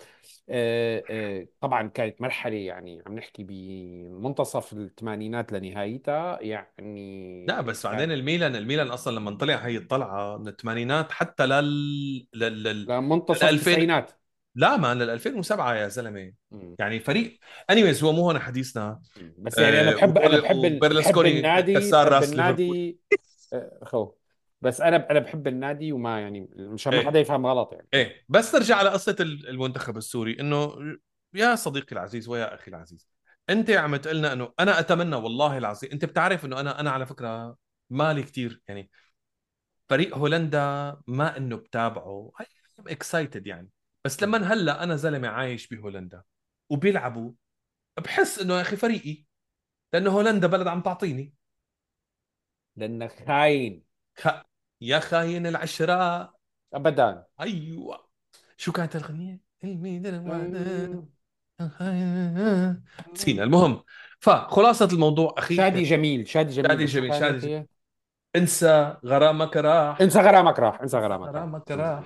أيوه. فيا أخي الكريم أنت بدك تشجع الفريق السوري. الله يقويك يا أخي شجعه. أنا لا أرى فيه منتخبا وطنيا. روح الله يكون بعونها أنا فكرتي عن الوطن هذا كله اللي اسمه سوريا ما انهزت كثير أنا بحب الكلمة اللي قال لي إياها صديقي العزيز آه آه أسامة خلبوص اللي كثير رائعة قالها بالبودكاست قال إنه نحن ما عنا وطن عنا بلد عنا. بلد بلدنا أي بلدنا ننتمي إلى المكان ويا دوب وطن وطن وطن, وطن. لا يعني إنه في م- في مكان جغرافي نرتبط فيه يعني أنا بالنهاية ابن الشام أنتمي للشام مدينتي يعني عرفت كيف بحس بهذا الانتماء إجباري فأنيويز آه أنا لا أرى هذا الشيء هي الوطنية ما بحسها صراحة. أتمنى بيوم من الأيام يكون في منتخب سوري. بشجعه والله بعيوني كنا نشجع الفريق من قبل. المهم هذا هو بالنسبة لنسور قاسيون آه، يلي صوصوا بكأس آسيا. آه، هلا هذا الأسبوع اللي مرة كان أسبوع آه، حافل وأسبوع عدم المؤاخذة كثير لحظتيز لأنه هذا الوطن يلي عم بيطلع منتخبات تلعب ب- ببطولة كأس آسيا. تلعب بيضاتها. عم تلعب ببيضاتها. عم تلعب ببيضات الوطن. آه، هدول يا إخواني الكرام أول شيء هذا الوطن. روسيا عم تقصف آه، شمال غرب آه، سوريا. تركيا عم عم تقصف الشمال الشرقي. إسرائيل آه، رايحة جاية عم نازله نسف بالمطار ونازله نسف بمليون قصة ومليون مليون شغلة. الأردن عم تقصف الجنوب مشان قصة المخدرات ومدري شو. يعني باصف شيء الفكرة كلياتها إنه ونحن الحقيقة بهذا الحكي عم نقتبس من بوست لصديقنا العزيز دكتور كرم شعار نعم. اللي عم بيقول إنه نحن السوريين بدل ما إنه نحاول بكل ما أوتينا من قوة إنه نجمع حالنا نلاقي طريقة نحاول نبطل نكون ممسحه للكره الأرضية. يعني اللي رايح بيطرقك طيارة واللي جاي بيخطك كف وهذا اللي مارق بيكون سفقك رفسه هيك نحن بقيانين وهيك صفيانين. إنه بدل ما نقعد نتجمع ونحاول نوقف هالحالة الخرية. قاعدين بس عم نتلاطش ونتقاتل ونت... ون- وننزل ننزل ببعض ونخون بعض و... أو عم نتهرب من الحالة كلياتها ونقول أخي ما دخلني أنا قاعد لحالي وكذا حلو هذا الموضوع إنه ينحكى فيه إذا حابين تناقشوه بالجروب إنه شو برأيكم اللي ممكن ينعمل؟ بس أنا وجمله عنا فكرة ما لها كثير واضحة بس أعتقد في عنا فكرة إنه من الممكن ينعمل شيء ما هيك جمله أنا أعتقد أنا وياك حكينا قبل ما نفوت على التسجيل إنه في شيء ينعمل. يعني بالضرورة بالضرورة أنا بالنسبة لي هذا هذا هذا تصوري لل- للموضوع. وصرنا مكررينه أكثر مرة ب- بهذا البودكاست. أظني صار اللي بي- بيتابعنا بشكل منتظم. صار عنده فكرة. صار عنده فكرة لكن ليس ليس من السيء أن أن أن نعيد ون- ونكرر يعني ببساطة بس- بسرعة. أنا أجد أنه آه، ثمة سوريتين حاليا.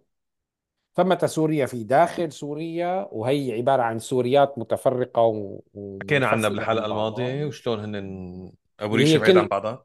كل كل قوة أمر واقع عم تخلق واقع اليوم جيو سياسي جغرافي. يعني في جغرافيا سياسية فيها بقلبها مؤسسات منفصلة عن المؤسسات اللي موجودة على بعد. أمتار منها. مم. هي بتخلق تطور اقتصادي وحتى ثقافي وكذا وإلى آخره مختلف. إذا طولت أكثر بيصير بيصير هي الفوالق فعلا فوالق صعبة العبور. فوق منها دم وتدمير وكذا وإلى آخره. فعندك سوريا الداخل اللي هي أساسا مشتتة واليوم أصبحت أكثر تشتتا وبشكل مت... عم يتجذر كل يوم. مم. وعندك سوريا الخارج اللي هي كمان حاملة كل عقد وتفاصيل وأكل خرا وتشتت. فيها الداخل معها بال 2011 وطلعت من هنيك 2015 2016 واستزرعت نفسها في أراضي ثانية وح... وزادت هي الفوارق وكذا وإلى آخره. هلأ هدول السوريتين كويس؟ في بيناتهم صلات وبنفس الوقت في صلات انقطعت وانفصمت إلى ما لا عوده لها. جزء كبير من سورية الخارج غير قادر على العودة إلى سوريا الداخل مرة أخرى حتى على. سبيل الزيارة. لأنه عليه مطالبة أمنية عليه عسكرية آه، في عنده قلق في عنده هواجس العينتين. أو إيه تمام. أو ما عاد له مكان يرجع عليه يعني حتى لو ما عنده هذا في ناس دمرت بيوتها وكذا إلى آخره وأصلا صحيح. عائلاتها كلها يا أما قتلت يا أما قتلت وهجرت يا أما كذا. فما عاد عنده صلة بهذا المعنى فيزيائية تربطه بسوريا. الجزء الثاني اللي بيقدر يروح ويجي اليوم استقر ببلدان وما عاد قادر يرجع على على سوريا الحالية ولا من هون لعشر سنين ممكن يرجع لأنه إذا يعني افترضنا أنه عنده الرغبة أنه يرجع لأنه ما في أي انسنتيف اقتصادي ما في أي شيء تقدم له يا سوريا حتى على صعيد مو الغنى أو أو الترقي المادي على صعيد ال- يعني سد سد الحنك يعني. ما لها قادرة تقدم له يا سوريا. إذا هدول السوريتين والله سوريا قادرة تقدم سد حنك مرتب مسدود ما حنكنا ضلينا شيء ما إيه بنسترجي نحكي سد كلمة. بس سد حنك بهذا المعنى مو إيه. مو تبع مو تبع بدون أيوه مو بدون إيه. الاسترزاق تمام مزبوط بس اليوم هدول الانفصالين الموجودين في بضل صلة كتير أساسية إنه جزء اللي بالخارج هاد لم ينسى الصفعة اللي توجهت له وال... والدعسة على كبريائه وكرامته والأذية الحقيقية الفعلية لكثير من هدول. الناس. وال... وال... حصلت والثمن اللي دفعه. والثمن اللي دفعه نتيجة هذا ال... هذا ال... وحقه. الانقطاع. وحقه. هذا الجزء من الناس اللي موجود هون اللي عنده كل هالتفاصيل اللي شرحت لكم إياها هي لازم بقى يبلش يتفاعل جزء يعني يتفاعل مع بعضه. اليوم كل ما أتحدث عنه لحتى يكون واضح لدى الجميع أنا أتحدث فيه عن قلة من الناس يعني مجموعات ضئيلة من الناس. مو لأني أنا بفكر بطريقة نخبوية علما أنه ثمة دور أساسي لت... لت... يجب أن تتشكل لدينا نخب. نخب طبعا طبعا شو تصنع الفكر وتصنع الرأي العام وتصنع الحركية السياسية ثم تذهب لت... لتقوم بنشر هذا الموضوع ليصير جماهيري ليصير في عندك تراكشن ليصير في عندك عدد كتلة حرجة من الناس قادرة بوجود هيك نخب وهيك برامج وأعداد لا بأس بها تقدر تكون فاعلة بتغيير شيء. سياسيا أو اقتصاديا أو أو مجموعة من هذه من العوامل لكن يجب أن يبدأ هذا الموضوع على صعيد نخبوي بمعنى النخبة بمعنى العدد القليل القليل مو بمعنى النخبة مترفعة عن أو أفضل من باقي الناس لا. بس عدد من الناس تقعد تشتغل مع بعضها وتجمع شتاتها. جزء من اللي نحن عم نحاول نسويه بهذا البودكاست هو إنه نحفز بين الناس اللي عم تسمع هذا البودكاست إنه لعله في حدا عنده هاي المجموعة من من المقدرات والأفكار والرغبة وعنده حواليه ناس بس ما كان لسه فاتح باب الحوار هو وياهم يفتح باب الحوار لأنه هي بتبلش القصص بهالطريقة هي. مجموعة من الناس يكونوا قاعدين عم يجتمعوا يجتمعوا بسيراني مثلا أو على كافيه أو رايحين يشوفوا فيلم أو أو بعد مباراة أو أو أو أو. تمام؟ يتناقشوا مع بعضهم يلاقوا إنه في في أفكار مشتركة إنه طب والله خلينا نعمل الشغل الفلاني نجيب فلان من القرن الفلاني وكذا. تبلش هاي القصة. هاي المجموعات الصغيرة الجنينية اللي بتخلق واللي عم تخلق واللي لازم تضل عم تخلق واللي لازم تضل عم تتوالد واللي لازم تضل عم تتلاقى بعد بعد فترة تصير تجذب بعضها بعضا وبتعمل فاعلية سياسية. مشكلة هذا الموضوع اللي أنا عم بحكي عليه إنه بتطول كثير لكن بس هي أوكي. ما عندنا حلول تانية اولا وثانيا الأفضل إنه تاخذ وقتها لتتراكم لتختمر لتشتغل بطريقة صح مو بالطريقة المتسرعة العصبية اللي كنا عم نشتغل فيها خلال فترة ال 10 12 سنة الماضية. انتهت سوريا بالنسبة.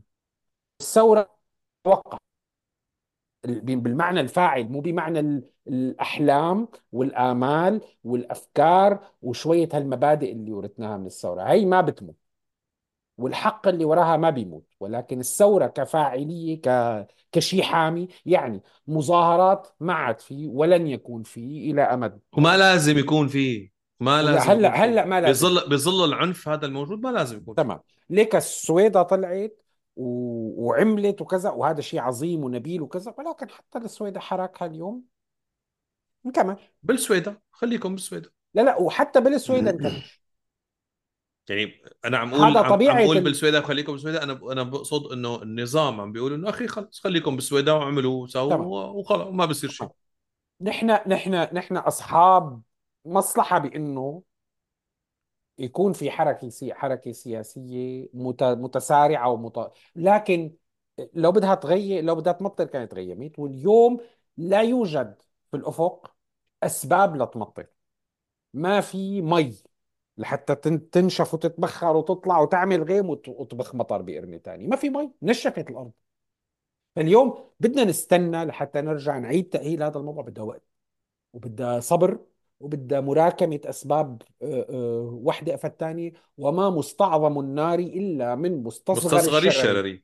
يعني ما في شيء صغير وتافه وبلا طعم فإذا كل الأكل خرى لأقول إنه نحن شغلتنا اليوم هدول المجموعة من الناس قطش ولحش ليس أقل من محاولة ونحن قلناها بالبداية وكتبناها وقت اللي طلعنا أول ما أنا لم أقولها أنت قلت أنا لم أقولها ما دخلني ما دخلني إنه نحن هدفنا نلقي بحجر صغير بالمستنقع. مو لحتى نطلع الضفادع ونحرك ليط بس لحتى نحرك هالمياه الراكدة لحتى تدفش الوسخ براتها ويطلع من جواتها شيء نقي أكثر وأفضل وغريب وجديد وغريب عن عن هالبيئة وموجود. لما بلتقى السوريين والسوريات في كل المفاصل نحن مليئين بالعاهات والعلل والإشكالات هذا صحيح. ولكن في طاقات بقلب الشباب والصبايا. السوريين اللي عم نلتقى فيهم والله بتفرح القلب. والله على كل علاتنا في شيء بفرح القلب. المشكلة هي عدم وجود وعاء. ياخذ أفضل ما فينا ويكثفه ويجعله قوة قادرة على أن تدفش الأمور باتجاهات اللي بتفيدنا هي المؤسسات هي الأوعية نحن لازم نخلق لأنه ما حدا رح يخلق لنا إياها. وما بتخلق إلا لما نبلش نحن نعمل هذا الجيرمينيشن هذا هذا التلاقح. بإنه نتلاقى وبإنه نسأل الأسئلة الكبيرة وبإنه ما نستحي من إنه نحن نعمل مشاكل ون ونثير الغبار بس باتجاهات على الأقل تكون مفيدة وعاقلة ومبنية على شيء رشيد نتمنى إنه على سفالتنا وطولة لساننا والداد جوكس تبعتنا وصوتنا اللي بيخري اللي لما بنغني و- والشغلات ال- القبيحه لساتك عم تحكي على قط شو لهج؟ على شو الحش إنه نكون نحن جزء من هذا ال- من هذا الحركية عرفت. هذا هذا هذا اللي حبيته. يعني ب- باستثناء الجزء تبع شو لهج لأنه أنا بحب بحب أتمنى ينظر لقط شو لهج إنه هو ق- يعني إنه جزء من هيك شيء بس ما بحب أنت بتعرف رأيي أنا ما بحب بالغ بدور آه، أي شيء عم بيصير. بس بغض النظر خلينا نحكي عن القصة الأساسية. الحقيقة نحن حتى ما نلاقي حالنا بيوم من الأيام يعني بناء على واقعنا مشان أنا ما أكون عم عيد الواقع اللي إحنا عم نعيشه آه، حتى ما نلاقي حالنا. مثل الشيء اللي صار للأسف بالقضية الفلسطينية. عم نقرب على 80 سنة ولساته إنه هذا المس... هذا المثل دائما برجع بعيده. إنه هو كأنه واحد عم بيحاول يدق البسمار بالحيط مستخدما معلقة. ما بتزبط. المعلقة ما بتدق البسمار بالحيط. وما راح يمشي الحال. مشان هيك أنا كتير أصر إنه أخي الدعوات مرة تانية لحراك داخلي ما عم أقول إنه في دعوات عم أقول إنه إذا صدر هيك دعوات وكذا إذا ما كانت الظروف الحالية تغيرت بشكل كتير كتير كتير جذري ما لها طعمة وهي الناس بس عم تودي بنفسها للتهلكة. أي واحد. اثنين أنا أعتقد إنه بضوء الظروف اللي نحن عايشين فيها لازم ندرك إنه ما عاد يمشي الحال آه، إنه نعمل كيك نعمل جاتو بال mix الجاهز. عرفتوه؟ هذا تبع بتفتح ال... هي بتحط تك تك تك بتساويها بتحطها بالفرن. يعني بربع ساعة صار عندك آه، كيك بتاكله. نحن هاي الحلول ما بتمشي معنا. نحن لازم الحلول تبلش من إنه نستثمر بحقل بيطلع قمح بدنا نجيب منه الطحينة القمحات لحتى نطلع منه طحين وبدنا بدنا نشتري دجاجة الأرض ونزرع ابدا. بدنا نفهم إنه نحن خارج الحلول السحرية يلي ضلينا عم نحاول فيها هلأ صار لنا 10 12 سنة. ومضطرين بشغلات معينه نعيد اختراع أيوه تماما. آه قال لي ياسين الحاج صالح حكيمنا الحبيب. قال حبيبنا لي أنا سألته إنه هل نحن بحاجة لإعادة اختراع العجلة؟ قال لي لا نحن بحاجة لإع... لإعادة اختراع عجلاتنا. عجلاتنا نحن. عجلاتنا. نصنع نعم صحيح. نحن نحن. أعتقد إنه السوريين اليوم لازم يآمنوا إنه أول شيء لازم يعرفوا إنه المشوار طريق الطريق عفوا طويل كتير كتير جدا. كتير كتير كتير. هاي للأسف. أول شغلة. الشغله الثانية لازم يآمنوا بضرورة الاستثمار بعيد المدى. شو يعني؟ يعني هلأ بدنا نبعد نفكر. ال ال ال ال الأطر السياسية تبعنا مهترئة بدنا نشتغل بطريقة جديدة لنشكل أطر سياسية جديدة. وهي الأطر السياسية لازم تكون تتلافى الأخطاء يلي الأطر السياسية الحالية ارتكبتها. يعني لازم يكون عندها credibility مصداقية عند الناس. تفهم؟ يقولوا مثلا فلان الفلاني مثلا استلم التفاوض مع الهيئة الفلانية أو مع الجهة الفلانية. إيه بعرف مين هاد وبعرف شو توجهاته وبعرف إنه بيفهم أو ما بيفهم. في شخصيات في ناس في ناس في ناس عم يشتغلوا. آه، في محاولة صارت من كم سنة وكنت عم أقول لك عليها جملو أنت خبرتني عليها. لإعادة إنتاج أو لتطوير الأكاديمية الس- السورية. في أروع من هيك نحن عندنا إشكالية حقيقة حقيقية بالتعليم. خليني أقول لكم هذا الحكي بصب بإدراك الواقع تبعنا نحن وين. الواقع تبعنا نحن كسوريين واقع سيء جدا. نحن بآخر خمسين سنة هذا النظام يلي عمله إنه دمر فعلا البنى التحتية التي من الممكن تؤدي إنه هاي البلد تتطور ولو بنص فرنك. دمرها تماما. وعلى رأسها التعليم. فاليوم السوري اللي درس بسوريا بيطلع لبرا بيلاقي شهادته حقها نص فرنك. هذا حديثنا وحتى تحت الهواء قبل ما نفوت. وحتى تماما. وحتى حتى الشهادة يلي أخذها. إذا لم تعامل وكأنها نص فرنك. حتى إذا فات يدرس بالجامعة برا هو بينه وبين حاله بيقول العمى هي جامعة واللي درستها أنا جامعة؟ لازم الناس تعرف. أنا آه، يعني اللي بدي اقوله إنه لازم نعرف شغلة. أنا كنت عم أقول له هلأ لجملة وأنا وياك حكينا عن القصة قبل. أنت قطعت ال 50 أنا بال 45 هلأ. ونحن عم نلاقي حالنا إنه آه، 52 الله إن شاء الله العمر كله. عم نلاقي حالنا إنه نحن عم نضطر نبلش من الصفر لنعيد ولنشتغل ولنعرف. أصعب مرحلة هي إدراك إنك لازم تبلش من الصفر. هي مرحلة صعبة جدا. بس متى ما وطنت نفسك انت هيك بيقولوا لها بال... بالإنجليزي آه آه acceptance. يعني ال acceptance اللي انه أنت you came you came to terms مع هذا الموضوع. اي مزبوط. أخي أنا هذا واقعي وانتهى الموضوع. على فكرة البداية من الصفر ما لها شغلة دائما سيئة لأنه التعلم هذا مذهل. كنت عم بحكي له لجملة إنه عم بشتغل لجهة كتير كبيرة. آه عم بشتغل لهم عمل يعني عم قدم واشتغلت هيك شغلة وصار نقاش بيني وبين شخص وقال لي مؤسسة العامة للإعلان المؤسسة العامه للاعلام آه إعلام. تتذكروا المؤسسة العامه للاعلان إعلان بسوريا؟ كل شيء هيك اسمه. المؤسسة العامه لاكسار البزار بزار. بزار. إيه.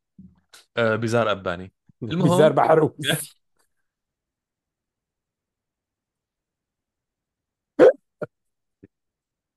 آه. المهم. إيه.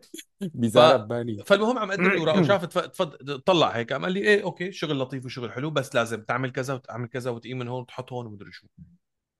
أنا أعتبر حالي لأني هدول اللي تعلمتهم ودرستهم أنا درستهم برا مو بسوريا بس أنا لم أمارس تماما مثل الناس. أنا بسبب ظروفي إني سوري اضطريت إني أدرس دراسة ضليت فيها سنين اللي هي الهندسة. بعدين طلعت اشتغلت الظرف اضطرني اني فوت بال banking لأني بدي آكل وأشرب. قام بال banking كمان أنجزت ووصلت لمرتبة كثير عالية. بعدين أدركت بمرحلة إنه يلعن أخته هالعمر عندي حلم يا أخي بدي أحققه. رجعت بلشت بالصفر بدي أعمل.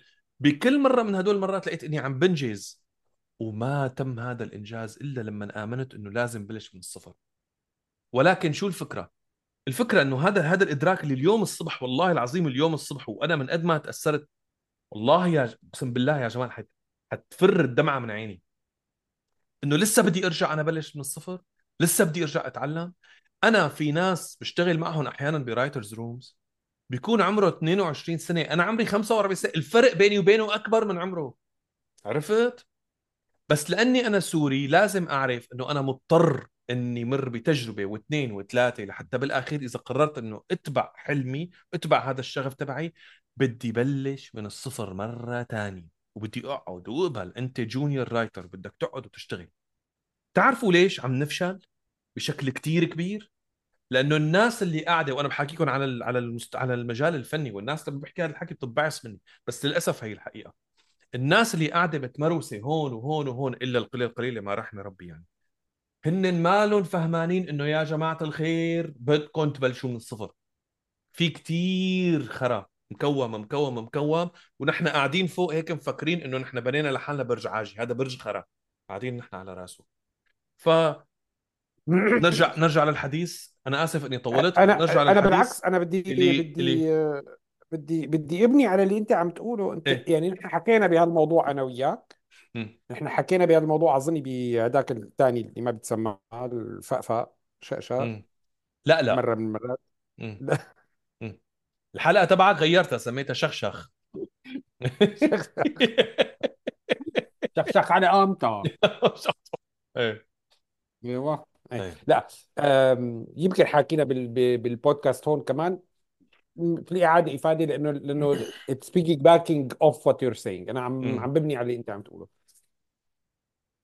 أنا تجسيد لهي المقولة اللي أنت عم تحكيها بتجربتي اللي انفرضت تعليم وأنا اللي اخترتها. ما, ما لا عبقريات خالدة ولا هم يحزنون ولا ولا وحدة من هدول الكتب السيلف هيلب السخيفة اللي بتقول لك إنه عرفتي فرضت علي الظروف بعمر 40 سنة. إني فوت على الجامعة من أول وجديد لأنه كان. هذا المجال الوحيد لحتى ينقذني من من الفراغ وال- والشغل العقيم اللي عم بشتغله اللي الوالد كانت عم تفرض علي القصة هي.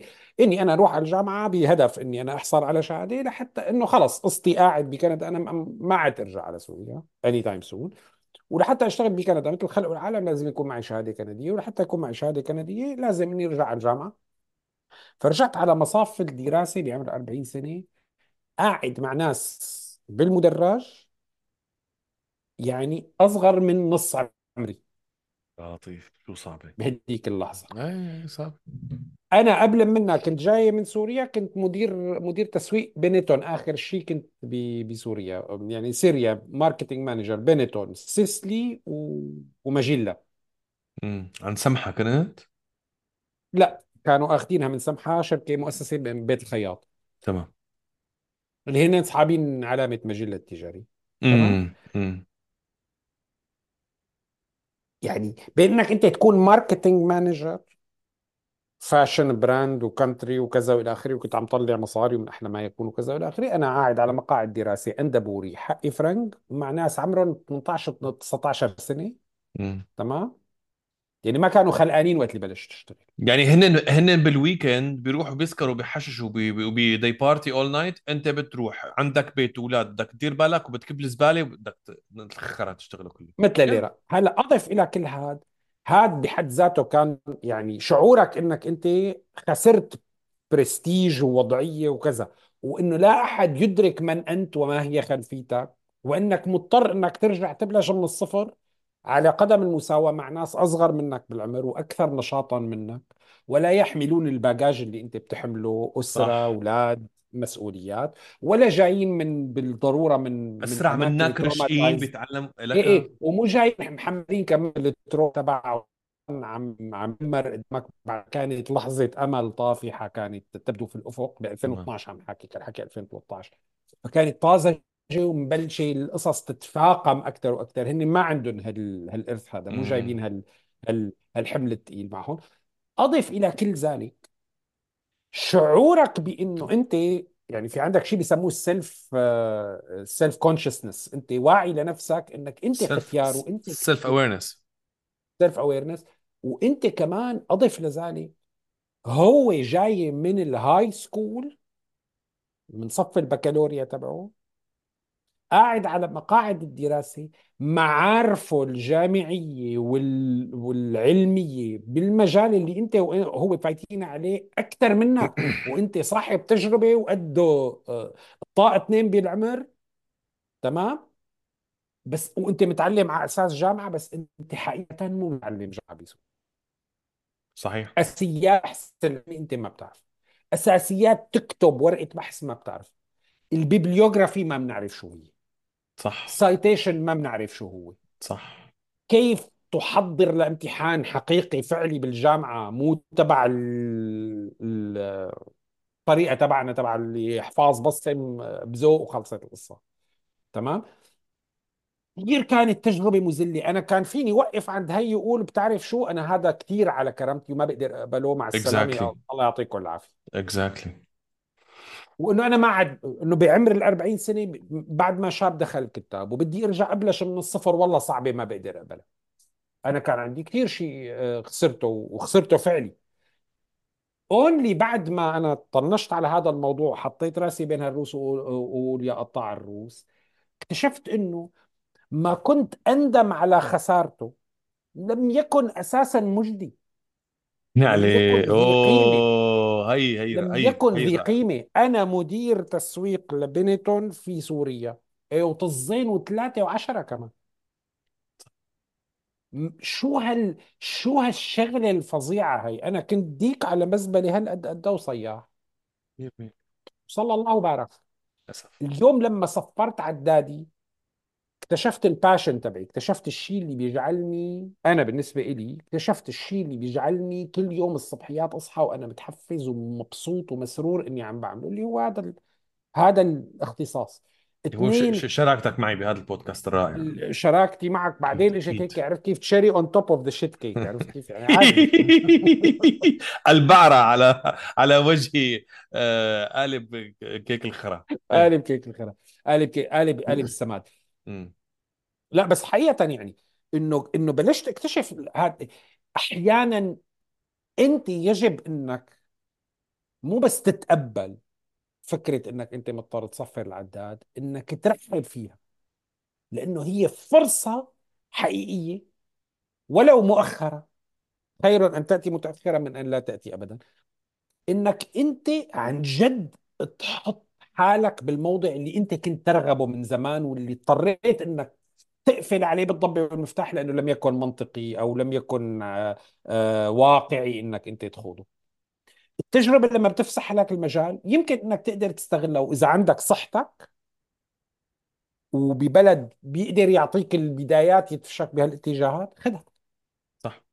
لما ما تكون جوا سوريا أنا اللي قاعد بسوريا ويائس وواصل وكذا والى آخره وأنا بعرف ناس موجودين بسوريا وليسوا يائسين. صحيح. ولكن إذا كنت في سوريا ويائس يعني بعذرك.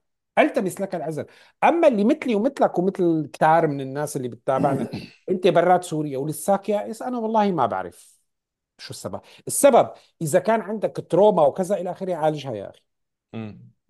تعامل مع ال trauma تبعك خلي حدا professional يقدر يسا- يساعدك ومعظم الناس اللي قاعدة بأوروبا وكذا والى آخره في عندها access على على health على على mental health وما عم نحكي إنه سهل. بنعرف إنه في ما إنه صعوبات سهل ما- وبنعرف إنه اخذت مني كذا سنه بس وشوي لبين ما طلعت من الحالة إيه. الأحباط اللي أنا فيها. تماما. وحتى أو حتى ال tools اللي عم نحكي عنها اللي هو سواء العلاج النفسي أو أو أي tool شو ما كانت. بنعرف إنه الحصول عليها كمان ليس ما له سهل.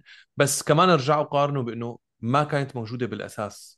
وخلونا خلونا نطلع على نمشي لقدام أحسن ما نحن نمشي لورا يلي بدنا نقوله ن... اخر آه آخر عفوا شغلة بس آخر شغلة بس خلصت sorry. no no آخر شغلة بس بدي أقولها لأنه هي مهمة.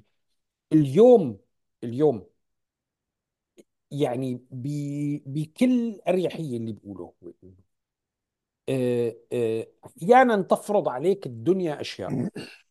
وتكون وبتكون ظالمة وما بتكون ما بتكون مفيدة وما بتكون قصدي ما بتكون عادلة. عادلة؟ تستطيع أنت واجبك على حالك تجاه نفسك.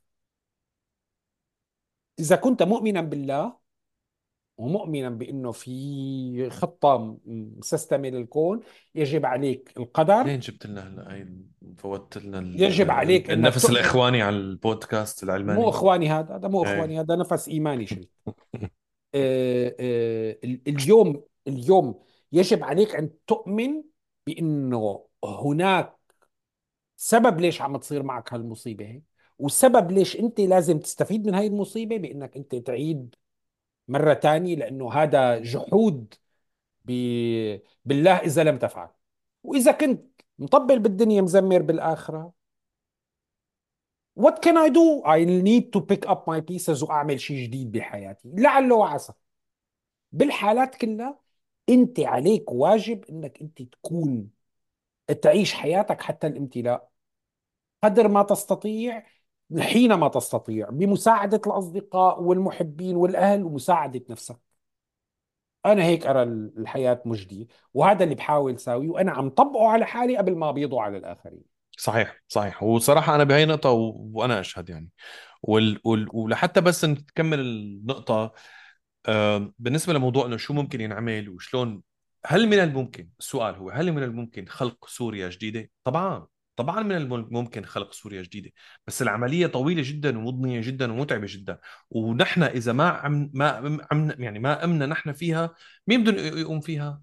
الأمريكان ولا السعوديين ولا القطريين؟ والله إن شاء الله مفكرين مثلا بشار الأسد وجماعه لا ما راح يعملوا هذا الكلام.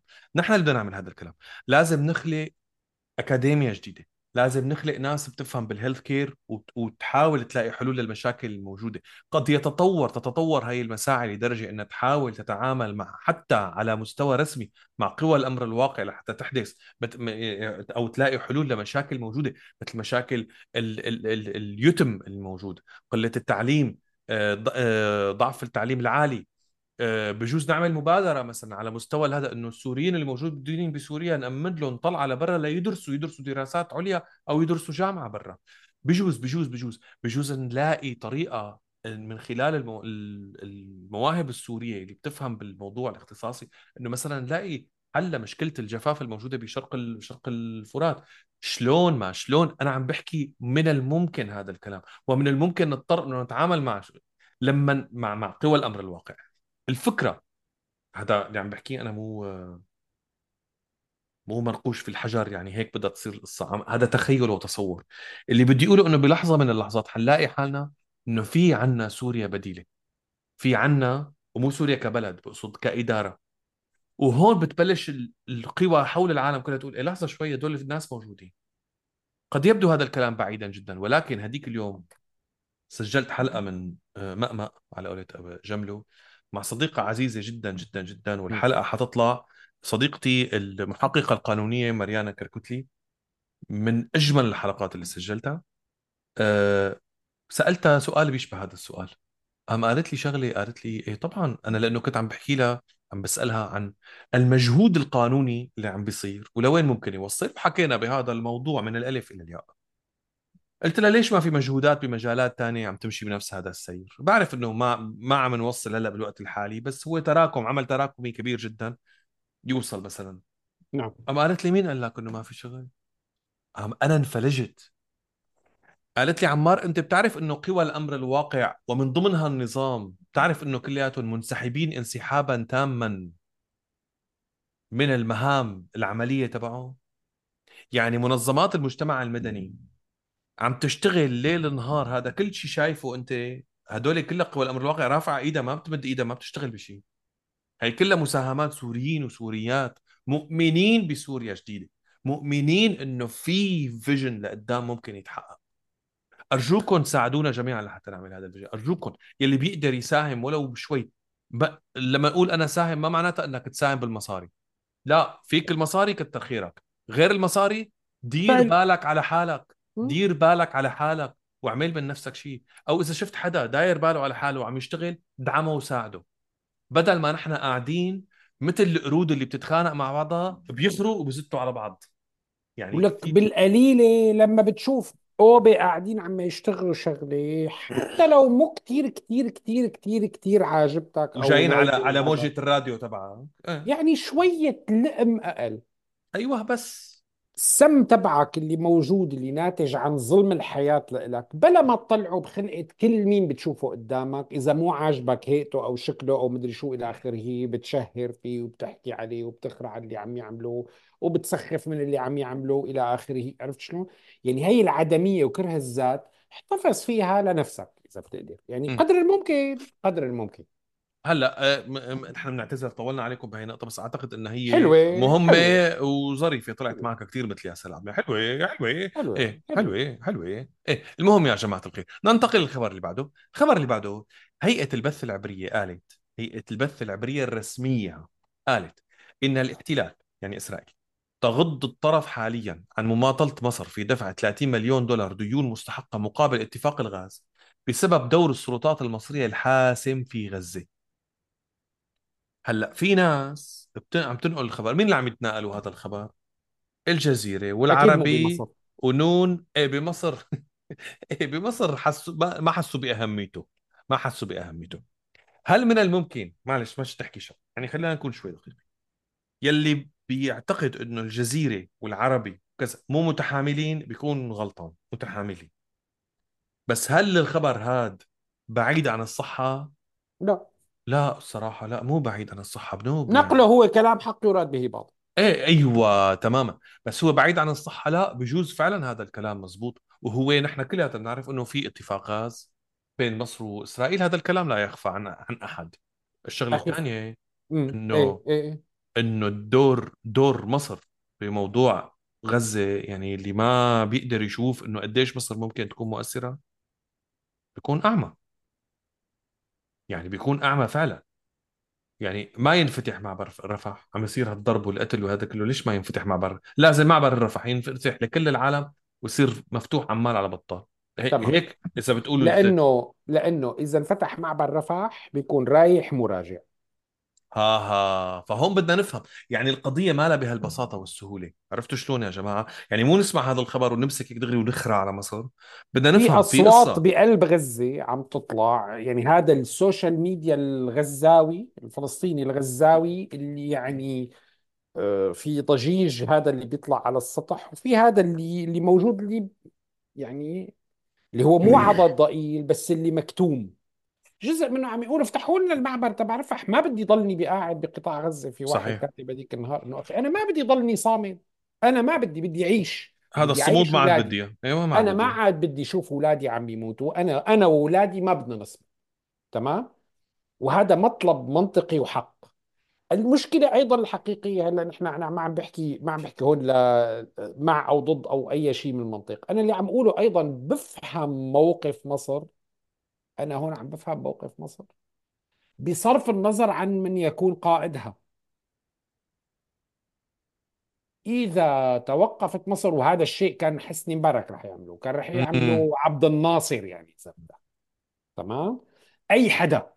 مو شخصية القائد الخائن الكذاب العميل لأنه يعني نحن بنكره السيسي وعندنا مشاكل سياسية. معه أنا عندي مشاكل سياسية معه عندي مشاكل مع سياسته وما بشوفه ما بشوفه زعيم آه، يليق بمصر. هذا رأيي. لكن بصرف النظر في حقائق جيوسياسية بتفرض حالها على صانع القرار لأنه نحن إذا بتذكر هذيك اليوم حكينا على فكرة اللعبة السياسية امم وأطر اللعبة وقوانينها اللي بتفرض نفسها على ال- على القاعدين فيها. بموقع وقيمة و... و... واللعبة السياسية اللي مصر موجودة فيها بالمنطقة هي فتح باب معبر رفح طالما موجود هذا الحكم بإسرائيل وطالما الحكم هذا بإسرائيل قائم بهي العملية من التطهير العرقي المقصود فيها دفش الغزيين إلى إما الوفاة إما ترك غزة وإخلاءها صحيح. بمجرد تفتح بوابة بهالاتجاه هذا أنت فتحت الباب للناس إنها إنها تروح ولا ترجع. و... وإذا فتحت الباب فتحت الباب ليجوا يقعدوا عندك و... وتصير مشكلتك. مصر مالها بهذا الوارد وهذا مفهوم ومنطقي. هلأ هل يجب إنه تكون إدارة معبر رفح المبنية على هذا الخوف المنطقي واللي له مقومات حقيقية مو وهم مو بارانويا ناتجة عن عن خيالات مريضة لدى الحكم المصري؟ لأ فعلا في مخاوف حقيقية لها لها لها أسس. هل يعني ذلك إدارة معبر رفح بهالنمط من القسوة الشديدة وال- والإغلاق التام يعني؟ لا. حتى نعم. ما عم تسمح بعبور كامل وكبير لكل الفلسطينيين بحيث إنك أنت ما توقع بمطب إنك أنت فتحت الباب و... و... ل- لذهاب بلا إياب. قادر على إنك أنت تدير. معبر رفح بشكل أقل من هيك قسوة بشكل أقل من هيك جفاف بشكل أقل من هيك آه، خلينا نقول آه، شو بدي أقول لك؟ أنت عم تساهم بالإغلاق التام على أهل غزة بحجة حفظ أمنك القومي اللي نحن بنفهمها. يعني حتى إذا فهمت الحجة تبع النظام المصري هناك طريقة لإدارة هذا الشأن أفضل بكثير من اللي عم بيصير لك أقل سوءا أقل سوءا مو أفضل. إيه. أقل سوءا بما لا يقاس. فبنرجع على هذا الخبر ونقول لكم يا جماعة الخير لا ناخذ الخبر هيك مثل ما هو صبا طريحا ونخضع للأجندة تبع يلي عم بيروج له.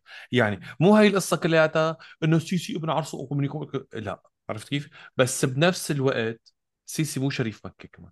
يعني الموقف المصري في عليه مآخذ وكمان بنفس الوقت في في منطق للي عم بيصير. المشكلة تبعنا دائما. أنا اليوم أنا مشكلتي عم بحكي حتى ما المشكلة دائما تبعنا. أنا ما رح أحكي عمم على الآخرين. مشكلتي أنا كجمال كشخص فلسطيني سوري. دائما كانت هي مدى آه، مرونة امم القضية الفلسطينية. قديش الفلسطين القضية الفلسطينية جسمها جسمها لبيس لبيس والله بدي جسمها لبيس وسهلة الاستغلال لأي حدا جاي بده ينظف قفاه فيها. بيقوم بيه- بيهون منها وبيقزمها على قياسه القزم. وبيوسخها. وبيلوث نظافتها. عم بحكي رمزيا. باستخدامه بإساءة استخدامه للقضية الفلسطينية بتمرير ما لا يمرر. كل هؤلاء اللاعبين الحاليين إعلاميا أبواق قطر وأبواق الرياض سعودية وأبواق خرا غيرها كله وغيراتها. أبو ظبي. كل مين بتسمع منه القضية الفلسطينية على قياس سخافته وأهدافه الضيقة وتجارته البائرة. تمام؟ لأغراض المباعثه الشخصية والمناكفة. يعني أنا مثلا اليوم كمص... ك... كقطر عندي مشكلة مع السيسي ناتجة عن أنه أنا مشروعي كان بالمنطقة ال- الإسلام السياسي هو ديسربتد هذا المشروع. الإخواني هو إجا وخرع على هذا الموضوع وأخذ لي آه، صحفي من هون وضرب كذا إلى آخره. أنا عندي مشكلة جيوستراتيجية مع مصر. بضرب بإيد يعني ضربة ضربة على الحافر ضربة على النافر عرفت كيف؟ بضرب بإيد بناوله بإيد هلأ صرت. بعد ما كان هو وأنا مالي نسيان له إنه هو كان جزء من ال من ال- الموقف السعودي ومحاصرة قطر وكذا وإلى آخره.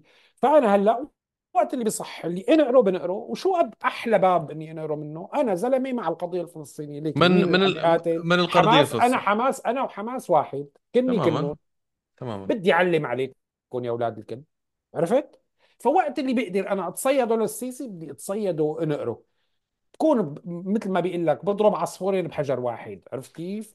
بصفي زمتي من قصة الميدان الرابعة واللي ساويته بمحمد مرسي وكذا وإلى آخره وجماعة ال- الإسلام السياسي تبعاتي. ومنه بعلم عليك بقصة فلسطين وهي وحدة تنتين ثلاثة إذا ما لزقت إلا ما تعلم عرفت؟ كذلك الأمر الإعلام السعودي بيشتغل بطريقة ثانية الإعلام الميادين والإيراني وكذا إلى آخره بيشتغل بطريقة ثالثه وكله كله كله يعني لا لا لا ابدا. أنا والله همي القضية الفلسطينية المقدسة. بس هاي الحجه حتروحها ما بنعرف. لا حتروح هاي الحجة لأنه حتنحل القضية الفلسطينية.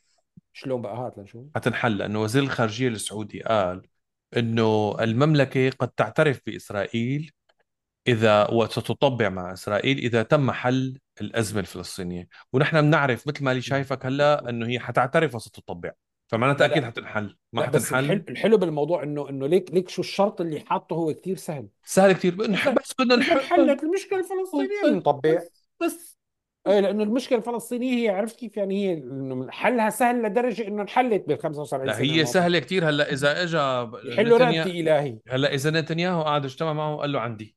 ومعناتها انحلت له عندي. هلأ بما إنه نحن نحن عم نحكي ب- ب- ب- بالقصة الفلسطينية خليني بس أضيف بعض الشغلات اللي اللي اللي هلأ اليوم أنتوني بلينكن رجع من من زيارة ل ل- للقدس. والواضح تماما اليوم تسربت أيضا أخبار خلال الأسبوع الماضي يعني بين تسجيل يس الحلقة الماضية وتسجيل هذه الحلقة تسربت أخبار عن مكالمة آخر مكالمة بين بايدن وبين نتنياهو كانت ب 23 ديسمبر الفائت يعني صار لها هلأ بالحساب تقريب الشهر. صحيح صحيح. آخر مرة متحدثين مع بعضهم. هلأ طبعا أي حدا من هدول تبع المناضلين اللي ناتر الكوفية وإنه عرف كيف عم يعني بال بال بالمقلاع ومو فارق معه حدا ومو شايف ومو قاري وكذا إنه عم بيقولوا وشو للعدوان اطلع إيه إنه عرفت كيف تبع اللي إنه يعني أو حكوا ولا ما حكوا ما فارق. إيه أنت بالنسبة لك أنت خليك آه، تشي جيفارا عم تناضل. أنا بالنسبة لي بتفرق كثير تمام؟ لأنه بيض بضرات ما بينقلى هدول عم يشتغلوا هون. هي التفاصيل كثير مهمة. ويبنى عليها ولو كان في عندنا جهة فلسطينية مثل خلق العالم قادرة تلعب سياسة هي القصص ممكن يبنى عليها لحتى ندفش الموقف باتجاه يفيد مصالحنا أو على الأقل يضرنا أقل. امم اليوم الخلاف بين الولايات المتحدة الأمريكية وإدارة نتنياهو بإسرائيل أصبح بينا وواضحا والتسريب هذا متعمد عن إنه آخر مكالمة تمت بين نتنياهو وبين بايدن أو بين بايدن ونتنياهو يعني متصل بايدن بنتنياهو ب 23 ديسمبر الفائت وانتهت بإنه بايدن أغلق السماعة بوشه لنتنياهو. واو.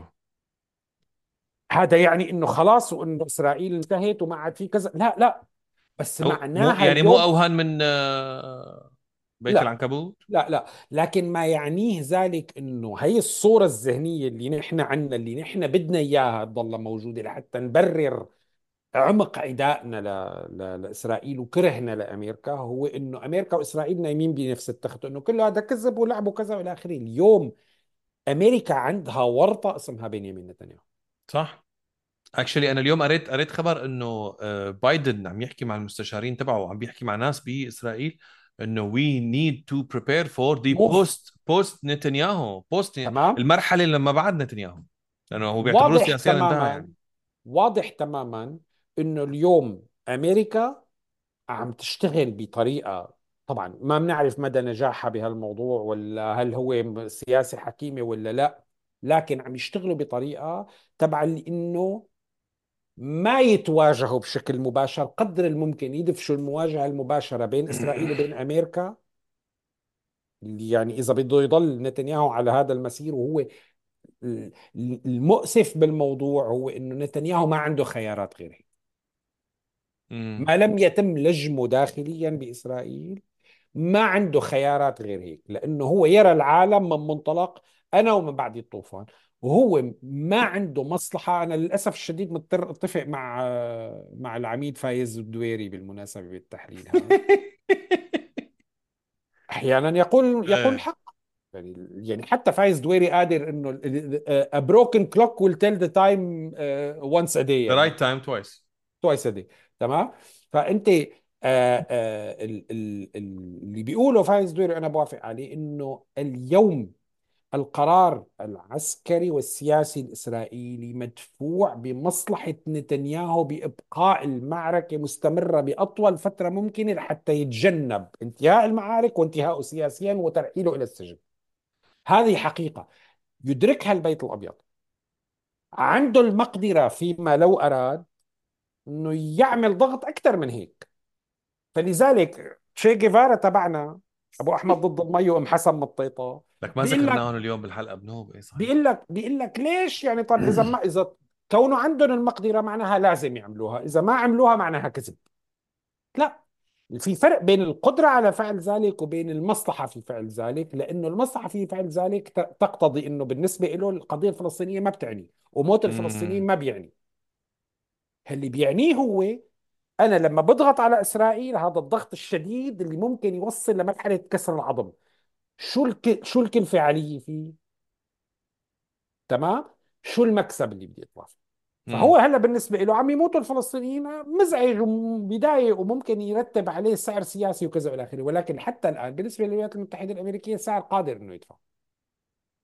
مقابل إنه ما يروح للنهاية بإنه مواجهة وجبهية بينه وبين إسرائيل تصير قصة طحن عظم. ما له مصلحة. فيه فلذلك اليوم عم بيحاولوا يشتغلوا على ما يبدو اليوم بلش الطبيخ بالمنطقة إنه يعني شوي شوي ينسحب البساط من تحت هي الحكومة دون إيذاء مصلحة إسرائيل اللي هي مصلحة أمريكية أساسية. هذا واحد. اثنين التصريح تبع السعودية هو عبارة عن برأيي الشخصي زت ورقة إلى. الرأي العام الإسرائيلي بجزء منه. الرأي العام الإسرائيلي والطبقة السياسية الغير نتنياهوية النتنياهوية والبنكفيرية والسموتريتشية. إنه نحن ما لنا أخذين موقف جذري من التطبيع معكم. بس خففوا لنا لو الحيوانه فيما هنيك لو قدرنا نغير هذا الموضوع حتى كمان أنتم يعني اللغة اللي عم يحكوا فيها السعوديين مع ال- الإسرائيليين ما بنقدر نحن نعمل هذا التطبيع. وأنتم هلا عم تعملوا اللي عم تعملوه. وهذا الزلمة إذا بقي أوعكم تفكروا إنه هذا الشيء إذا يعني حقق انتصاره بين قوسين فنحن بنروح ونعمل معه مع هذا. ما هذا سعر سياسي لن ندفعه. هناك ثمن للتطبيع معنا. التطبيع بابه غير مغلق ولكن هناك ثمن عليكم أن تستبطنوا وهو حل سياسي للقضية الفلسطينية. ممكن التفاوض عليه أكيد ما رح يكون مثل ما الفلسطينيين بدهم ونحن بنكبس وبنزرق الفلسطينيين وبنعمل كذا إلى آخره. هيك هذا الرسائل المبطنة اللي مارقة بهذا الموضوع. إذا اليوم الأمريكان هذا هلأ ظروف المعركة بتنتج ديناميات جديدة ممكن تغير هذا الموقف. فأنا اللي عم بحكي عليه مو صبة واحدة وق- وبقيان شمينته ل... لا إلى أبد الآبدين. اليوم ضمن التحولات اللي عم تجري لا يزال الموقف الأمريكي والسعودي موجود بإرنة إلى حد ما متقاربة. هو إنه نتنياهو ما بينشغل معه؟ موضوع التطبيع بالنسبة للسعودية هو موضوع استراتيجي. لإعادة ترتيب المنطقة إلى ما بعد هذا الحدث اللي ما كان حدا بده إياه وما كان حدا و- متوقعه ولنذكركم إنه هذا جزء من الرؤية تبع محمد بن محمد بن سلمان سلمان. إنه أنا بدي منطقة هادئة اقتصادية آه، تكون مفيدة. إذا اليوم المصلحة السعودية تقتضي تطبيع من نوع ما مع إسرائيل. كان الثمن تبعه شيء قبل 7 أكتوبر هلأ الثمن شيء. الكلفة تبعته كانت شيء قبل 7 أكتوبر هلأ الكلفة تبعته شيء. اللي الشريك فيه قبل 7 أكتوبر كان حدا اليوم بده يكون الشريك تبعه حدا تاني. والأمريكان متفقين إلى حد ما مع السعودية بهال بالمينيموم إنه هذا الزلمة يجحش وما بينشغل معه. قد تتمنى كانت للسعودية من الأمريكان أنه يعني يزفروا إيديهم ويعرقوا شوي ويعني يفوتوا ويكبسوا لنتنياهو. الأمريكان ما عندهم مصلحة يعملوا هذا الشيء. اليوم بدنا نشوف كيف الأمريكان بدهم يحاولوا يخلوا المواضيع تمشي باتجاه بحيث أنه يقدروا يفشخوا فوق نتنياهو اعتراضاته باتجاه حدا تاني بقلب الاستابلشمنت الإسرائيلي. وهذا الشيء غالبا رح يقدم. إلا إذا تغيرت الظروف على الأرض بما لا أعرفه الآن وأنا ما عندي كرة بلورية. ضمن لا. المتاح هذا شيء ممكن تصوره. هلأ كمان بالإضافة لهذا الشيء عم بيصير في توترات من انواع كمان غريبة عجيبة بالمنطقة أو بالمحيط العام. يعني بإيران إيران هذيك اليوم ضاربة آه، آه، آه، جيوب إرهابية ب ب بكردستان العراق قريب من أربيل كمان متمشكلة مع باكستان. طبعا. متمشكله ايران مع باكستان وضربت آه، أهداف جوات الأراضي الباكستانية بإقليم اسمه إقليم بلوشستان اللي هو إقليم مشترك ما بين إيران و... و...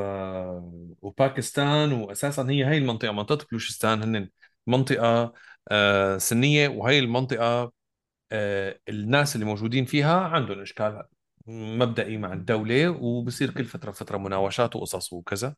فباكستان قالت لها لا لحظة شو فكرة انت؟ شو شو فكرتينا سوريا كلمين بيفوتوا بيضربوا بيخبطوا بيحمل حاله بيمشي نحن دولة. نحن دولة دولة مثل العالم نحن دولة هذا الحكي نووية. بالمخفر بتحكي. أيوه. فراحت باكستان ضربت أهداف داخل إيران. هلأ اللي عم بيصير معناته إنه المنطقة اجمالا عم تغلي. في شيء عم بيصير. ضربات سمعنا نحن اللي عم بيصير بي بي باليمن. لساتها فلسطين قايمة القيامة الله ي- يخلص هالقصة ويهون على أهلنا بفلسطين. وال- والأمور هذا القلاقل اللي عم بتصير موجودة كمان ب بإيران. بالإضافة لهذا الكلام بيطلع أبو بلال the lion of Sunnis أسد السنة. حبيب طلع القلب. عليه عليه عليه أفضل ال- التنكات والتطبيل. قال إنه أه والله نحن بدنا نعمل أه نحن لا نستبعد القيام بعملية عسكرية موسعة في شمال سوريا. أه لأنه نحن ما حنخلي ولا ولا مكان ولا وكر من أوكار الإرهابيين وما نفوتوا ونكسروا وندمروا على رؤوسهم إيه اللي بيحصل ده؟ إيه اللي أنا شايفه ده؟ أخي في عندك بي بين إيران وباكستان. في إقليمين متقاطعين مشترك هون ريف سيستان وبلوشستان مم. بلوشستان هي مجموعة عرقية اسمهم البلوش. مم. أه، إذا بتذكر حكينا نحن أنت قلت لي إنه بالخليج مليان في بلوش يعني بال- ما حكيت بتشوف وياك في عائلة في موجودة عائلة بكل موجودة اسمها البلوشي. تحديدا البلوشي. اسمها البلوشي عائلة بالإمارات وبكل شيء موجود البلوشي. هدول أصولهم من هي نعم هدول مجموعة بقلب هاي التركيبة الفوسيفساء المميزة الجميلة الرائعة بهذيك المنطقة. آه، محاذيين لإيران شمال آه، شرق إيران. هن مجموعة سنية بقلب الوسط المحيط اللي معظمه من الشيعة بإيران مجموعة مو يعني مجموعة إيه مو مو مجموعة انتحارية. إيه يعني مج... إيه. مجموعة مجموعة عرقية. مجموعة عرقية عرقية جماعة تمام إيه. ودينية. آه، موجود منهم اليوم مجموعة من الناس اللي بدهم تحرير آه، إقليم بلوشستان يعني آه، آه، إقامة آه، دولة لل- للبلوش بهي المنطقة. فعندهم جزء منهم هذا الإقليم موجود بباكستان وجزء منه موجود آه، بإيران. آه، بيهربوا بيعملوا مناوشات مع مع الحكومة الإيرانية مع السلطة بإيران وبيهربوا على مخابئهم بالباكستان. آه، في مجموعة اسمها جيش العدل. تمام؟ هيك اسمه. هدول جيش العدل آه، عاملين عمليات ب آه، هدول ب هدول تابعين لوزارة العدل؟ لا لحاله لدول. العدل أساس الملك هدول. عرفت آه ل- شلون؟ ليكونوا إيه. العدل group آه، تبعت لا لا. العدل. ممكن إيه ممكن والله إيه والله. إيه مهم. المهم فلاحقتهم إيران. هلأ قرروا الإيرانيين إنه it's a good time إنهم يرسلوا وراهم صواريخ بالقلب ال- ال- بقلب باكستان. هذا عمل اعتداء على السيادة الباكستانية. مم. بس طبعا الإيرانيين سياسة البلطجة على العالم كلياتها قالوا حالها إيه بتمرق؟ إيه إجوا الباكستانيين؟ هلا بس المصيبة هي المصيبة هي إنه باكستان دولة نووية يا جماعة الخير فيعني هالوقاحة ح- هذا اللي بدي أسألك إياه إنه شلون؟ طيب شلون؟ يعني شو هال غرائبية أنا- فعلا. لأنه مو معقول كمان ما يلتقى بإيران وبهالنظام الإيراني. كمان هو ما مو نظام حمير. يعني إذا no no no الجماعه no في إيه. ناس في ناس في اذكياء سياسيين اذكياء مو معناها مناح. اذكياء مو إيه. معناها طيبين اذكياء مو يعني معناها هنري كيسنجر كان ذكي. اذكياء هنري كيسنجر كان ذكي إيه جدا يعني في ذكاء سياسي. شيطان إيه. ح- بشار الأسد جحش. إيه، هذا بس منتهيين الإيرانيين لحظة لحظة. الشريرين مو جحش مين مين؟ واحد. اثنين ثلاثة. إيه. إيه هذا المذكور ادناه جحش. بس مم. هدول أشرار طب ليش. عملوها هلا هلا يعني شو هالفكرة؟ اليوم أنا باعتقادي إيران بحاجة اولا في شيء من البارانويا بالتصرف الإيراني. صح إن اذكياء بس أيضا مصابين بالذعر. الإيرانيين بدك تن- تنظر لسياسة آه، ال- الحاكمين الجمهورية الإسلامية بإيران. كلهم تجربتهم السياسية تشكلت من الانقلاب الأمريكي اللي صار بسنة ال 53 على حكومة مصدق. امم تمام. تمام؟ السي اي اي كانت هلأ طالعة من الحرب العالمية الثانية مهيمنة أمريكا بشكل عملاق والأمريكان كان عندهم بارانويا يرون الشيوعية في كل مكان.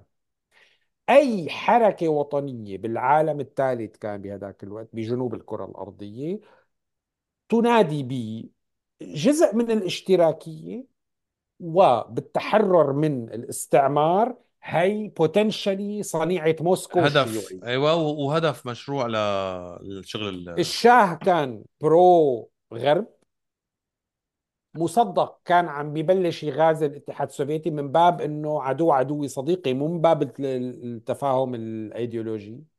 قام الغرب بريطانيا. دفشت الأمريكان والأمريكان كان لهم الثلثين الخاطر إنه تعالوا نحن نرجع هذا الشاه لأنه هذا المصدق آه، بده يروح باتجاه الاتحاد السوفيتي وإيران أكبر من إنه نتركها تروح باتجاه الاتحاد السوفيتي. قام عملوا هي المؤامرة السخيفة اللي سموها مؤامرة أجاكس. السخيفة مو بقصد لأنه لأنه ما لها طعمة. السخيفة يعني اللي اللي اللي اخلاقيا وسياسيا كثير مكشوفة وعاهرة وبشعه وكذا إلى آخره. هلأ صانعي السياسة الإيرانيين اليوم اللي كانوا ثوار بال 79 78 79 هاجسهم الحقيقي كان دائما إنه الأمريكان اللي عملوا أجاكس بسنة ال 53 رح يعملوا أجاكس بس بشكل متطور أكثر بكثير بسنة 78 79 مم. لذلك كانوا مهووسين يرون المؤامرات الأمريكية في كل مكان.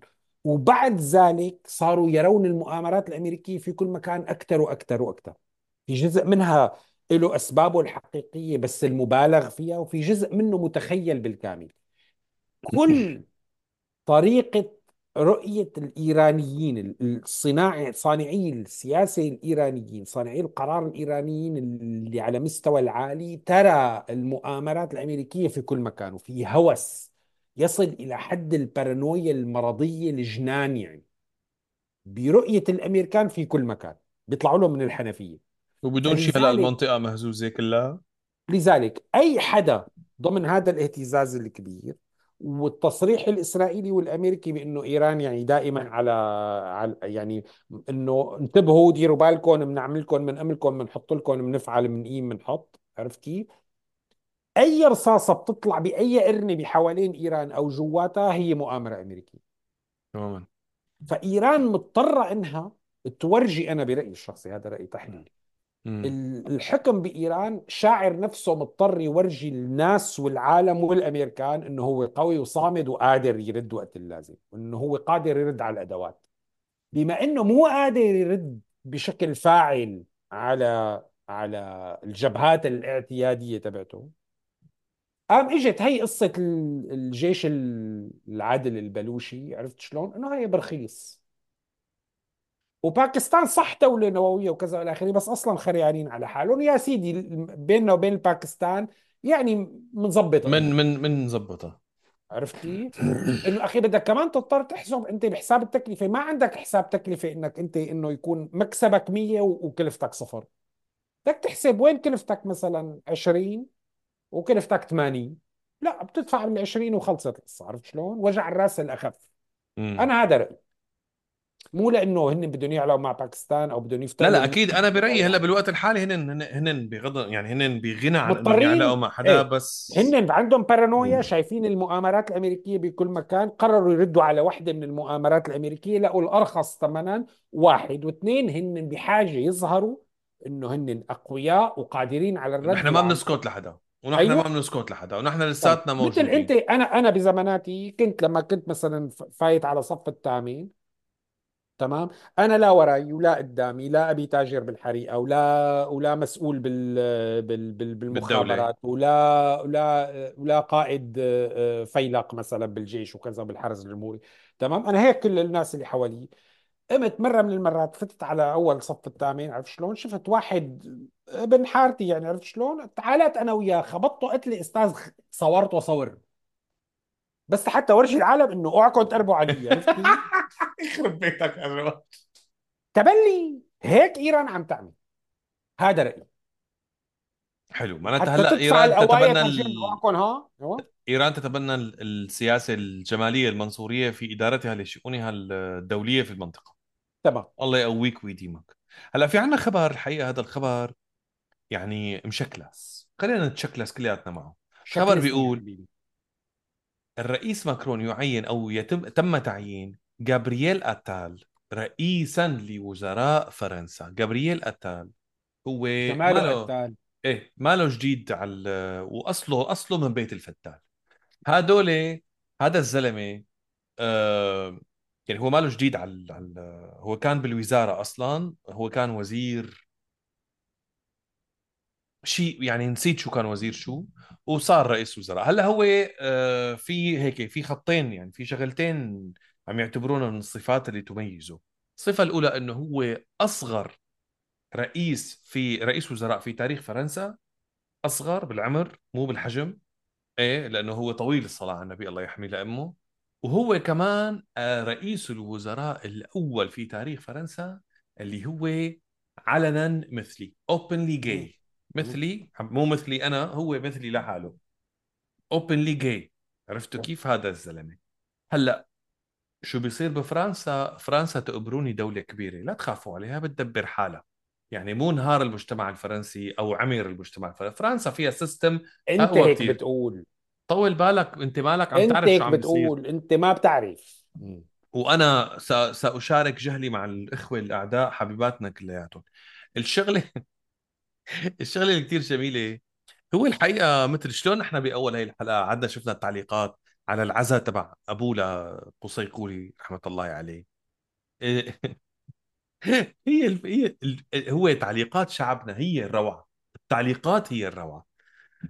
انتتروا المحافظين العرب وقال لكان هيك آخرتكم. هذا اللي عم بيصير هذا اللي عم بيصير. بالله شو يعني شو يعني قال يجيبوا يجيبوا رئيس وزراء قال قال جاي قال مثلي قال من قوم لوط شو. الحركات هي لك الخرا؟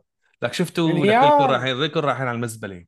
كلكم أوروبا خلاص عم تخلص وهذا الحكي ما بيصير وأنتم صايرين كل العالم عم بت... عم بتبالغوا و... وهي الشغلة صارت أهم مميزه في وحدة كنت هلأ قريتها بس يعني بالله شو هال... شو هالميزة اللي كثير عظيمة لحتى يكتبوها إنه بالسي في تبعه. أول شيء هن مو كاتبينها بالسي في تبعه يعني أختي أختي مودد ما بعرف شو اسمك. يعني مو كاتبينها أم حسن مطيطة. أم حسن مطيطة. أختي أم حسن مطيطة. يعني ما حدا أعلن هذا الكلام وحكاه هيك. مم. هيك حنانية ما حدا حكى هي أول شغلة. هلأ قاموا ردوا عليهم معلمين. ال progressives العرب التقدميون.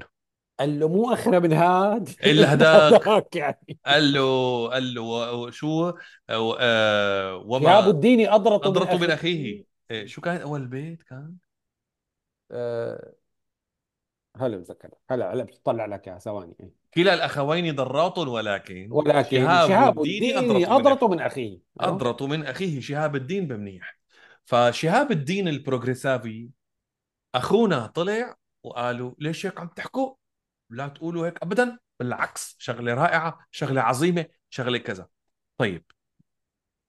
إخواتي رئيس الوزراء يلي بفرنسا مثل ما قلت لكم هو بفرنسا مو بجبعدين. فرنسا بلد هي فيها سيستم فيها نظام. هذا الرئيس إذا كان بيحب يفوت أو يطلع بيطير ذوقه بأي مكان تاني لا شغلك ولا شغلي ولا شغل أي حدا يصطفي هي شغلته. وأكيد هي شغلة ما لها علاقة بالسياسة الفرنسية لا داخلا ولا خارجا. يعني مو معقول مثلا فرنسا لأنه حاكمها واحد جاي مثلا إنه يصير ما عاد في مثلا تصدير بس بيصير استيراد لأنه they take everything. ما مو هيك بتصير القصص. عرفت شلون؟ ما لها علاقة بنوب بنوب باللي بده يصير.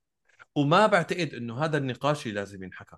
النقاش اللي لازم ينحكى إنه هذا إذا للناس المهتمين بالشأن الفرنسي لأنه حسن مطيطه وابو أحمد ضد المي اللي قاعدين عم يتناقشوا على فنجان القهوة الصبح بكل بساطة جابرييل قتال يعني هواء قتال يعني يعني ما له علاقة فيكم ولا أنتم لكم علاقة فيه وشو ما عمل ما بيأثر عليكم بدون فنجان. قهوتكم بضل نفسه آه، عدمان محنن مرطب والهيلات تبعاته قدامه ومطعمين. فيعني شغلتك خالصة. الفكرة هون لازم نقول إنه هو جابرييل قتال هي الحركة كلياتها شو؟ جابرييل قتال إخواني الكرام هو كسياسي وكإنسان محترف بالعمل الحكومي. يعني a public servant. هو ما كتير زلمة كتير رهيب وفظيع. وفي ملاحظات كتير كانت على هذا التعيين من حيث كفاءته. وحتى هو واصلة فيه القصة إنه معين البارتنر تبعه شريكه معينة وزيرا للمواصلات مدري للاتصالات. يعني يعني مبلشين يعني إذا هيك مبلش شلون بدنا نخلص؟ عرفت كيف؟ فأنا الصراحه ما عندي العلم أنا هذا مما قرأت. بس لفت نظري إنه شلون نحن مثل يعني بعيدا عنكم بعيدا عنكم مثل الكلاب الهايجة اللي بدنا ندور على عظمه نتقاتل عليها.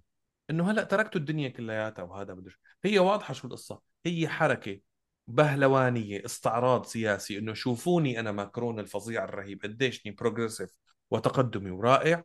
ومعي أنا عينت لكم أول رئيس وزراء من أقلية من مجتمع الميم. الله أكبر شو أنا فظيع. هاي هي قصتها. لا كثير ما في داعي لل... لل... للأخذ والعطاء وال... واللعب. عشون؟ ألست تشاطرني هذا الرأي سيد أخي جمال؟ أنا أنا عندي عندي شغلتين. تنتين بس شغلة قسما بالله إذا شغله بتصيروا ثلاثة لشق الطابة. ليش الطابة. أول شغلة فرنسا دائما ملبكتنا بر- ب- عن ب- جد. برئاسة وزرائها. والله يعني قبل ثلاث سنين معين رئيس وزراء اسمه أيرو. عن جد. طبعا أيرو بالحكومة الفرنسية.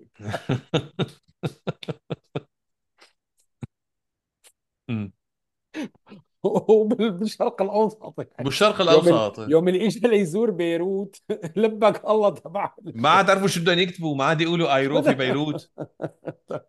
عرفت؟ أيرو يزور لبنان. لمي. وهلأ openly gay مثلي آه يعني بشكل معلن. الشغلة الثانية اللي بدي أقولها هي إنه بصرف النظر عن كل طبعا التعليقات. طبعا عفوا أنا آسف. إيه ملبكتنا مو معناتها ملبكتنا إن إحنا إنه ضد هذا الشيء. أخي كل واحد يعمل اللي بده شو بدكم برب العالم. ليش كل شغله بتدخل فيها؟ عم أقول ملبكتنا مو إنا وياك. لا أبو أحمد ملبكتنا نحن ولا ام بالشرق حسن الأوسخ. إيه. تمام؟ ملبكتنا نحن لأنه نحن جماعة عنا هذا التصور الأحادي للعالم اللي ما عم نقدر نقبض هي الفكرة ومعتبرينها مؤامرة غربية انحلال قيمي بدهم يجوا يزرعوه علينا.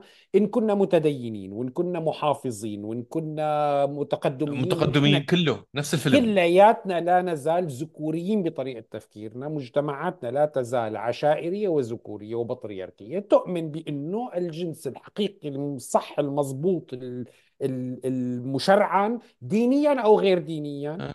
هو الجنس بين ذكر وأنثى. كل ما عدا ذلك هلأ في ناس تسكت عنه أو في ناس بتقوم القيامه تبعها عليه أو بتقوم وبتمسك الرمح وبتصير بدها تشكه بالآخر بتعتبره هذا شيء شاذ عن الطبيعة. هذا واللي بي... واللي بيقول لك أو جربوا وزبط في ناس والله جربوا وزبط شغالين يعني. أنا عم أقول هيك عقلياتنا. فلذلك نحن عندنا مشكلة. اولا لا نريد أن نرى هذا الشيء في العالم وإذا بدنا نشوفه يا أما بدنا نتعامى عنه إذا بنقدر إذا ما بنقدر بدنا ندينه. مم. واثنين بدنا نحصن أنفسنا من هذا الخطر الداهم ونتعامل معه ببارانويا مضافة ونتعامل معه لحتى نكسره ون- ونحطمه وننتقم منه نحرق السما شيته. ونحرق آه. السما شيته. تمام؟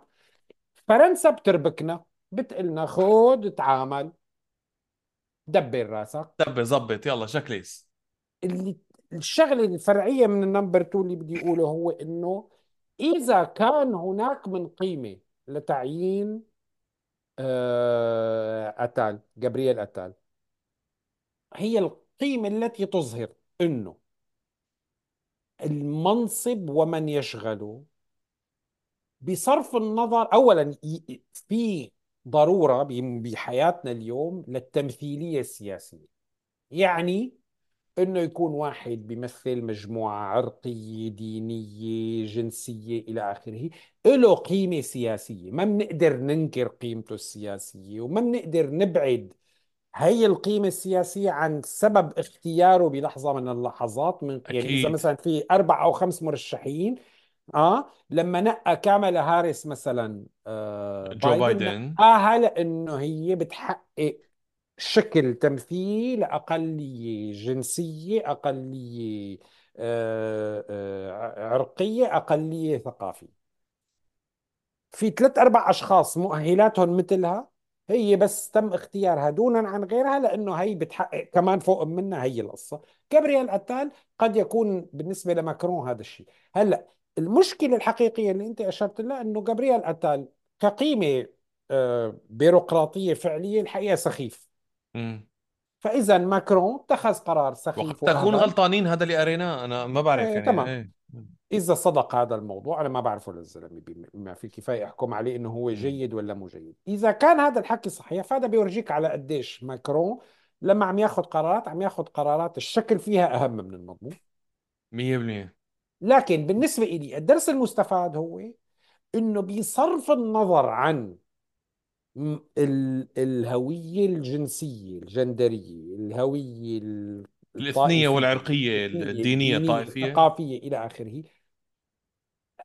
أي حدا قادر يصير مدير بمنصب عالي حكومي أو غير حكومي ويكون جيد أو سيء مثله مثل أي حدا ثاني تماما. وبالتالي خلص وبالتالي إلى المعترضين. دون إنه نحن نصب بخانة ال- التقدميين العرب اللي هن بس شغلتهم مناكفة الإسلاميين وإنه شو بيقولوا؟ بيقولوا عكسه بس للمبعصه والتعبه 100% قولنا لل... لل... للتقليديين وال... وال... والهذا والى آخره إنه اليوم ما في داعي برأيي الشخصي عدا القيمة الرمزية اللي بتنعطى لهيك شغلة واللي هي مطلوبة لأنه أساس الرؤية إلى من يشغل المنصب هو عدم وجود اعتبار لهي الهوية الجندرية. يجري الاحتفاء فيها هلأ لأنه هي شغلة غير اعتيادية.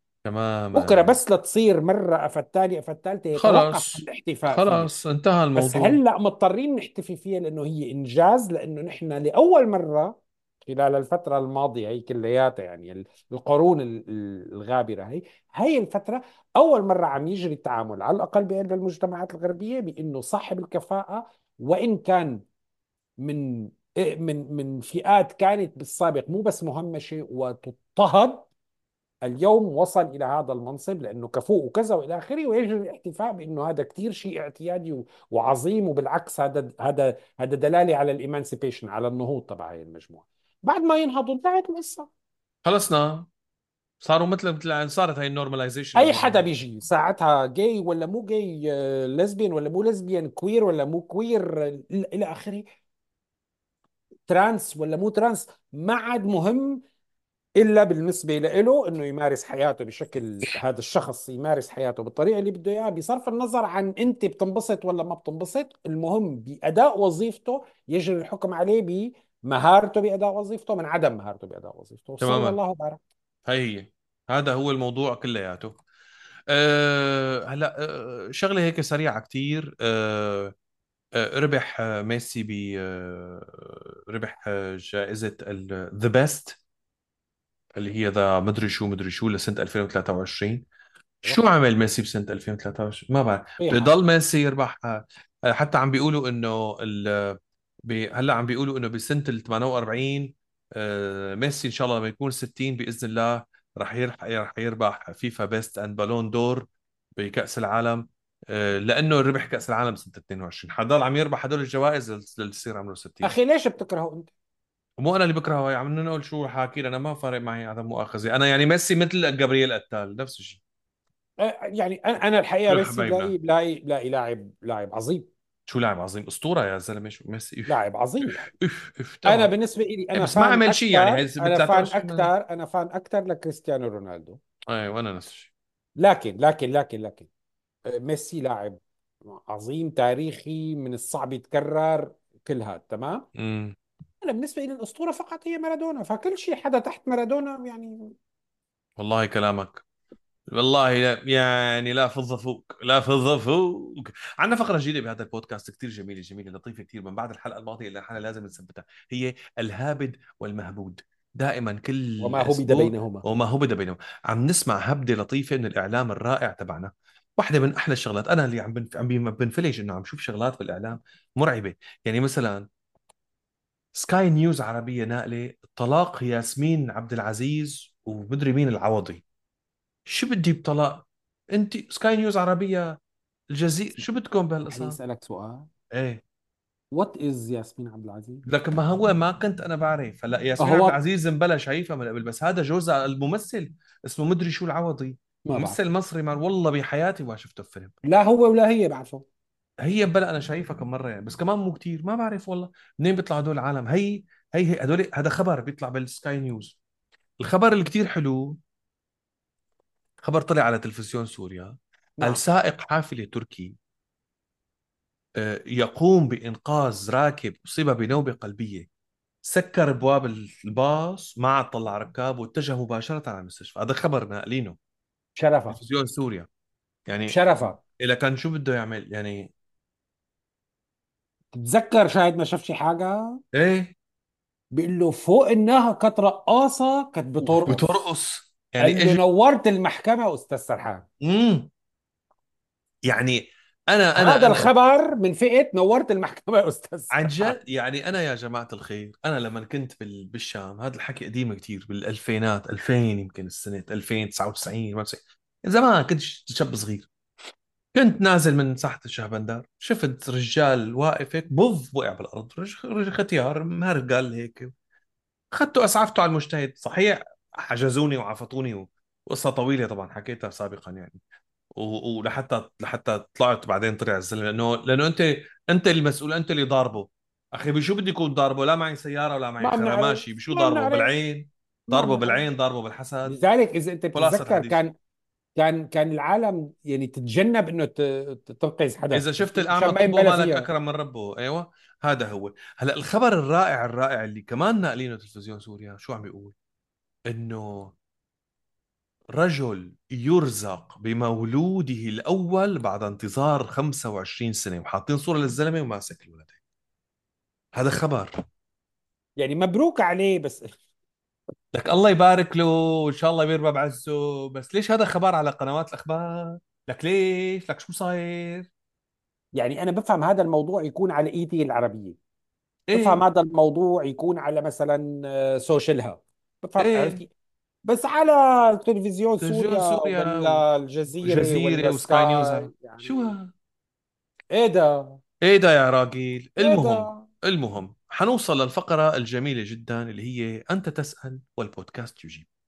سؤالنا الأول هو مخصص للأستاذ جمال. ميسيو الإجابة. آه إيه. الإجابة آه على قولة آه هو لا فات على موقع آه موقع إسلام دوت نت. آه لا 850 فتوى كل إجابتها لا يجوز. ف كل إجابته لا يجوز. قال له والله يا ديكو ديني سر تعال تعال في عندي في عندي سورة مريم بدي سمعك إياها. بركي بتقلب بركي رب العالمين. الله بيسر لك امورها إيه المهم عم بيقول إنه حط لنا كتب نقراها عن الصراع الإسرائيلي الفلسطيني. آه. حنحط شوية شغلات جمال. حينشر هي هذا هي سؤال من صبية من ال من إيه. ال بال group. فوتوا على ال group يا جماعة الخير. رح أحط الله حيحط لكم post. مجموعه هحط لكم post في مجموعة من الكتب الممكنة القراءة. بس ما تحط لنا كتب عادية حط لنا من أمهات الكتب. من لأنه أمهات نحن من أبهات الكتب ما بنحب. أنا بحط لكم من أمهات الكتب. الله يخلي لنا تمام؟ إياك يا رب. الله يخلي لنا ل- إياك. يا رب لأخواتي بحط لهم من أمهات الكتب. الله أكبر. الله أكبر. هذا إيه. هذا طلب من عيني هيئة بالعيني. شوفوا هذا السؤال كمان أجانا. إنه يا جماعة الخير في هذا البودكاست اللطيف بماذا تردون على من يقول أن وائل الدحدوح تجسيد حقيقي لحالتنا المرضية غير الطبيعية بالمرة؟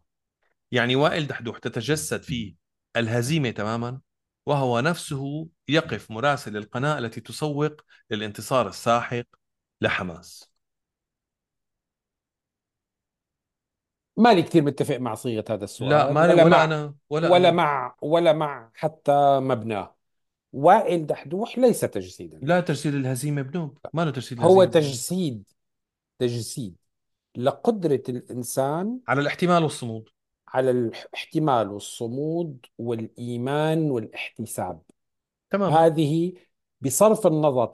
وائل دحدوح يمثل جزء شريحة من الثقافة الشعبية والدينية حقيقة يجب الاعتراف وال- طبعا والثقافة طبعا. في الدينية إيمان في إيمان. المتينة المتينة والجميلة والنبيلة. صحيح. ما هو نبيل وجميل في الدين يمثل هذا الشخص النبيل؟ وائل دحدوح بهالموقف المتجم متجلد الصبور المحتسب ال- ال- ال- اللي ما ممكن إلا أنك أنت يعني تقف أمامه بتنحني باحترام وإجلال لا يمثل إلا ذلك ويمثل فوق ذلك الكفاءة والمهنية وال وال وال والتصميم وأضف إلى ذلك الانتماء الحقيقي لما يراه قضيته. هذا الرجل عن جد أجد من الصعب أنه ينحكى عنه إلا بالإيجاب. صحيح. هو كان ذلك قبل يعني هو حتى ضمن إطار مؤسسة نختلف مع مع سياستها التحريرية في كثير من من الأحيان ونختلف مع بعض أشخاصها اللي بيطلعوا على الإعلام لأنه بنعتبرهم شخصيات سيئة. هو من الناس الشديدين الاحترام على فكرة طاقم عمل الجزيرة في فلسطين امم وإسرائيل. يعني شيرين أبو عاقلة آه، غفر الله لها الله وسامها يرحمها يعني الله يعني الله يرحمها فعلا شيرين أبو عاقلة شخصية كمان يعني و- تستدعي و- وجيفارا البديري. الاحترام وأنا جيفارا البوديري ما بحبها ولكن أحترمها ظريفة شديد والله الاحترام كثير شط... أحترمها شاطرة شديد كثير الاحترام. شاطرة أنا كثير بحسها شعبوية إكسترا عن اللازم بلحظات إيه يعني. بأسلوبها إيه. لكنها محترمة جدا. والعمري العمري كثير وليد العمري وليد ممتاز العمري عظيم. ممتاز وليد العمري ممتاز. و... ووائل دحدوح حتى في عندهم الياس كرام كمان من الشخصيات العظيمة المحترمة مراسل أيضا ب... مو العربية ها؟ أنا غرب. لا هذاك الحلبي. أنا آسف بعتذر. أنا خربطت إيه. الياس كرام. ففي عندهم طاقة يعني جيد جدا. يعني رائع. رائع مهنيا مم. رائع. مؤسسته خرا بلحظات ما معينة بتكون. أحيانا سياستها التحريرية سيئة وفيها إشكالات مم. وكذا إلى آخره لكن هن اولا كأناس مناقبياتهم عظيمة طريقة شغلهم ممتازة الظروف اللي عم يشتغلوا تحتها هائلة الصعوبة صحيح والضغط. صحيح واللي يطلب منهم بلحظات ما معينة شبه مستحيل. فوق منه بيطلع هذا الشخص بقى اللي اللي بتسمح له يعني بتضع الظروف بإرني يرتقي فيها إلى مصاف فعلا قمة النبل والهذا؟ لا لا. أنا باعتقادي هو يمثل قيمة الإنسان الفلسطيني حينما يتعاظم عن ظروفه ويكره نفسه على الصبر والتجلد والعمل المهني الف... ال- ال- ال- ال- الفائق الجودة في ظروف أقل ما يقال فيها إنها مستحيل نحن هذيك المرات اللي كنا عم نحكي على وائل دحدوح عم نقول إنه لأنه هو شخص هالقد نادر و... و... ولا يعني لا يتكرر بسهولة حرام علينا التقليل من تجربته ومن ندرة من من من من نبل ما فعله بأنه نعمم هذا الشيء إنه كل الناس هيك لازم تعميمها تع... أيوه تعميمها مو مو ظابط. و... وظلم للآخرين لأنه لن يستطيعوا الوصول صعب كثير هذا و... هذا وفي شغله وفي شغلة حذرنا منها نحن إنه ما ن... هو ما نخلي هذا الشيء يصير. ممثل للهزيمة أبدا. إيه ابدا. أيوه هالنقطة كثير ابدا. على العكس أنا أختلف مع السائل. أيوه فهو لا يمثل الهزيمة ابدا. وهون النقطة اللي نحن نبهنا عنها عليها بالحلقة الماضية إنه ما نخلي هذا الشيء التطبيل والتزمير يلي عم بيصير حوالين آه، دحدو هو ما ما له علاقة بالناس شو عم هو تعمل. منه براء هو ما هو دخله. هو ما دخله الزلمة. ولكن ما نخلي هذا الشيء اللي عم بيصير يخلينا نصير نحن نعلق عليه هو. أنا لا أنا ما بتفق إنه هو يمثل الهزيمه ابدا ابدا ابدا ابدا ابدا. فأنا أنا بختلف معك به- بهذا السؤال وبهذا الطرح اللي أنت طرحته. عزيزي المشاهد صديقي المستمع. أه سؤال جدي شوي لجمال هذا لك ما عندك قلق أو إحساس إنه ممكن بعض الأفكار المطروحة أو العبارات اللي ممكن تتفسر من قبل الغير كمعاداة للسامية يكون لها أثر على حياتك المهنية على فرض طلابك بالجامعة اكتشفوا وجود هيك بودكاست. شو قصدك هيك بودكاست؟ مهم وجود هيك بودكاست. والسؤال من باب الحرص والفضول يعني حدا عم يسألك عم يقول من باب الحرص والفضول. تفضل معك الميكروفون. اللي بقوله بهذا البودكاست بقوله بالصف. أنا هديك المرة آه، بلشت الكورس تبعي اللي أنا آه، عم درسه. اللي جانا السؤال الأول طلب إنه هل يوجد آه، ليستا بال- بال- بالكتب اللي بتنصحنا فيها بموضوع الصراع الفلسطيني الإسرائيلي آه، بلشت فيه آه، أول امبارح كان عندي المحاضرة الثانية ماشي الموضوع.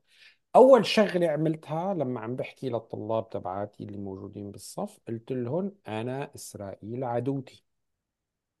أنا فلسطيني فلسطيني سوري يعني على الطرفين إسرائيل عدوة إلي وإسرائيل عدوة إلي وأنا أبحث اليوم بهذا الكورس بما معنى أن يكون المرء فلسطينيا عربيا في إسرائيل. إسرائيل خلقت مشكلة اللجوء اللي نتج عنها آه، خروج أبي بعمر ست سنين من حيفا ووالدتي بعمر الثلاث ثلاث أشهر من يافا. أنا ابن تجربة اللجوء وإسرائيل بالنسبة لي صنعت وجودي كما أنا هو عليه. أنا بعمر الأربعين سنة إجيت على على كندا لأستقر بشكل نهائي. على الورق اللي أنا إجيت عليه على كندا جنب الجنسية مكتوب ستيتلس بلا هوية بلا جنسية. هذا سببه خل... خل... خ- يعني خلق إسرائيل هو سبب فيه. فأنا بالنسبة صحيح. لي إسرائيل مسؤولة عن تكوين كل تجربة حياة أهلي وتجربتي بالتالي والظروف الصعبة والشائكة اللي عشتها واللي واللي, واللي عانيت منها بكتير شغلات سيئة وشكلت تجربتي وشكلت شكلت حياتي وشكلت هويتي. إسرائيل مسؤولة عنها بوجودها. واليوم التروما اللي عم تتعرض لها المجموعة التي أنتمي إليها سببها وجود إسرائيل. وإسرائيل في ذلك تقف على موقف أنا هون وإسرائيل هون نحن في عداء ب... ب... ب... بوجودنا.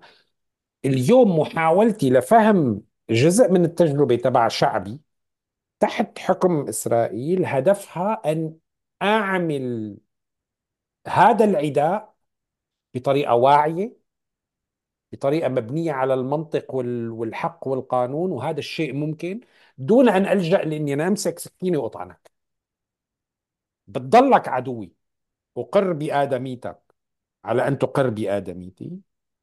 وأستطيع أني أبقى عدو أنا وياك ونتناطح من هون لبكرة دون أن ألجأ لأني أنا دق بخوانيك تمام؟ هذا الشيء بقوله بقلب هذا البودكاست بقوله برا البودكاست ولا أخشى فيه في الحق لومة لائم ومالي مالي من نوع الناس اللي اللي يعني بمجرد ما تنزدت بخلقتي تهمة عداء السامية بقوم برتعب. تماما. هو هذا هو هذا أهم شيء. أضف لشغلة أضف امم لشغلة عفوا يعني هي بس توضيح مهم كتير. أنا عامل وظيفتي وعم بعمل وظيفتي بفهم التجربة اليهودية التي أفضت إلى إنتاج إسرائيل. لأني أنا تعلمت وقريت وبحثت ولساتني عم بقرأ وببحث. رغم إني بحثت وقريت بهي التجربة وفهمت إنه في بعض الأشياء إيه، هن يعني في تجا في تج- بالتجربة التاريخية اليهودية بأوروبا في شيء كثير من الظلم وقع على على اليهود. وكل هذا بتفق معه. لن يوصلني تقديري لهي التجربة وشعوري معهم بالألم لهذا إلى إلى فكرة إنه دفع ثمن هي التجربة على حسابي هو شيء صحيح وعادل. بقدر أعمل هي وأعمل هي بقدر أتعاطف مع الهولوكوست وأعترف بأنه وقعت الهولوكوست دون أن أكون أنا دافع الثمن تبعها. بيصير. مو سمك ولا تمر هندي هدول. نحن تعلمنا بعالمنا العربي إنه لا. يا هيك يا هيك. بالهولوكوست معناها هن معهم. ما فيني أقول لك أنا بعترف بالهولوكوست ومعك بهالقصة هي. وإنه في حاجة لإنه أنت ت... تلاقي حل لهذا الموضوع بس مو على كتافي ولقيت الحل على كتافي ما في داعي يضله على كتافي. وإذا لقيته وضل على كتافي مو بالضرورة يضل بهالطريقة هي. يعني تماما. كل المقولة تبعتك فاسدة من الأساس بتقدر تكون. وأنا هذا الشيء بقوله علنا أنا بقوله بهالطريقة هي. طبعا بلغة مختلفة بطريقة ما مختلفة. إنجليزي مبدئيا. مبدئيا بس. بالأساس بالأساس هي المقولة لا تتغير. وقادر اقولها بالجامعة لأني أكاديمي ولأني عم بدرس ولأني قاري عن عن التجربة اليهودية ولأنه عم بعمل دراسات يهودية ولأني قبل منا متخرج من ال من ال undergraduate تبعي من البكالوريوس تبعي عامل minor ب Israel studies ولأنك من جنود القائد حافظ الأسد. أنا لأني ما عم لأني أنا ما عم بعمل هذا الشيء بغرض الافتتان أو أو أو أو الذهاب بمقولة إنه والله صحيح. لأني أنا عم بدرس دراسات إسرائيلية معناها إسرائيل حق وكله تمام وهذا ما بتعود عدوتي و... ونحن لازم ننام بنفس التخت. لا. أنا عم بدرس هذا الموضوع لأفهم عداوتي معه بطريقة أفضل. طبعا طبعا. وتو بروسيكيوت إني مارسها بطريقة أقل أقل هبل. وفي نقطة كمان آه، أعتقد آه، جماعة الخير لازم لازم تعرفوها. آه، أنا بعرف إنه هلأ كثير عم ينحكى إنه آه، في تحيز واضح جدا لإسرائيل وكل هذا الكلام وهذا الكلام محق التحيز لإسرائيل والدبل ستاندرد إحنا حاكيين عنه صرنا بلاوي. بس كمان الدنيا مو سايبة وأرجوكم تتذكروا نضل دائما دائما دائما نتذكر إنه لا يمكن نقارن أي شيء عم بيصير برا بما يحصل ببلادنا لأنه اللي عم بيصير ببلادنا أبشع بكتير أبشع بكتير بكتير. على العموم يا جماعة الخير نحبكم جدا. إن شاء الله تضلوا سالمين.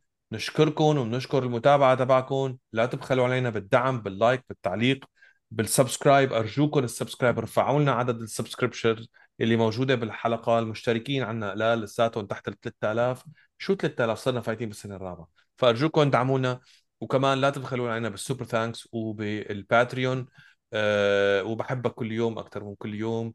وشو كمان؟ حياتك. تمام. يلا خاطركم نشوفكم الأسبوع الجاي. باي باي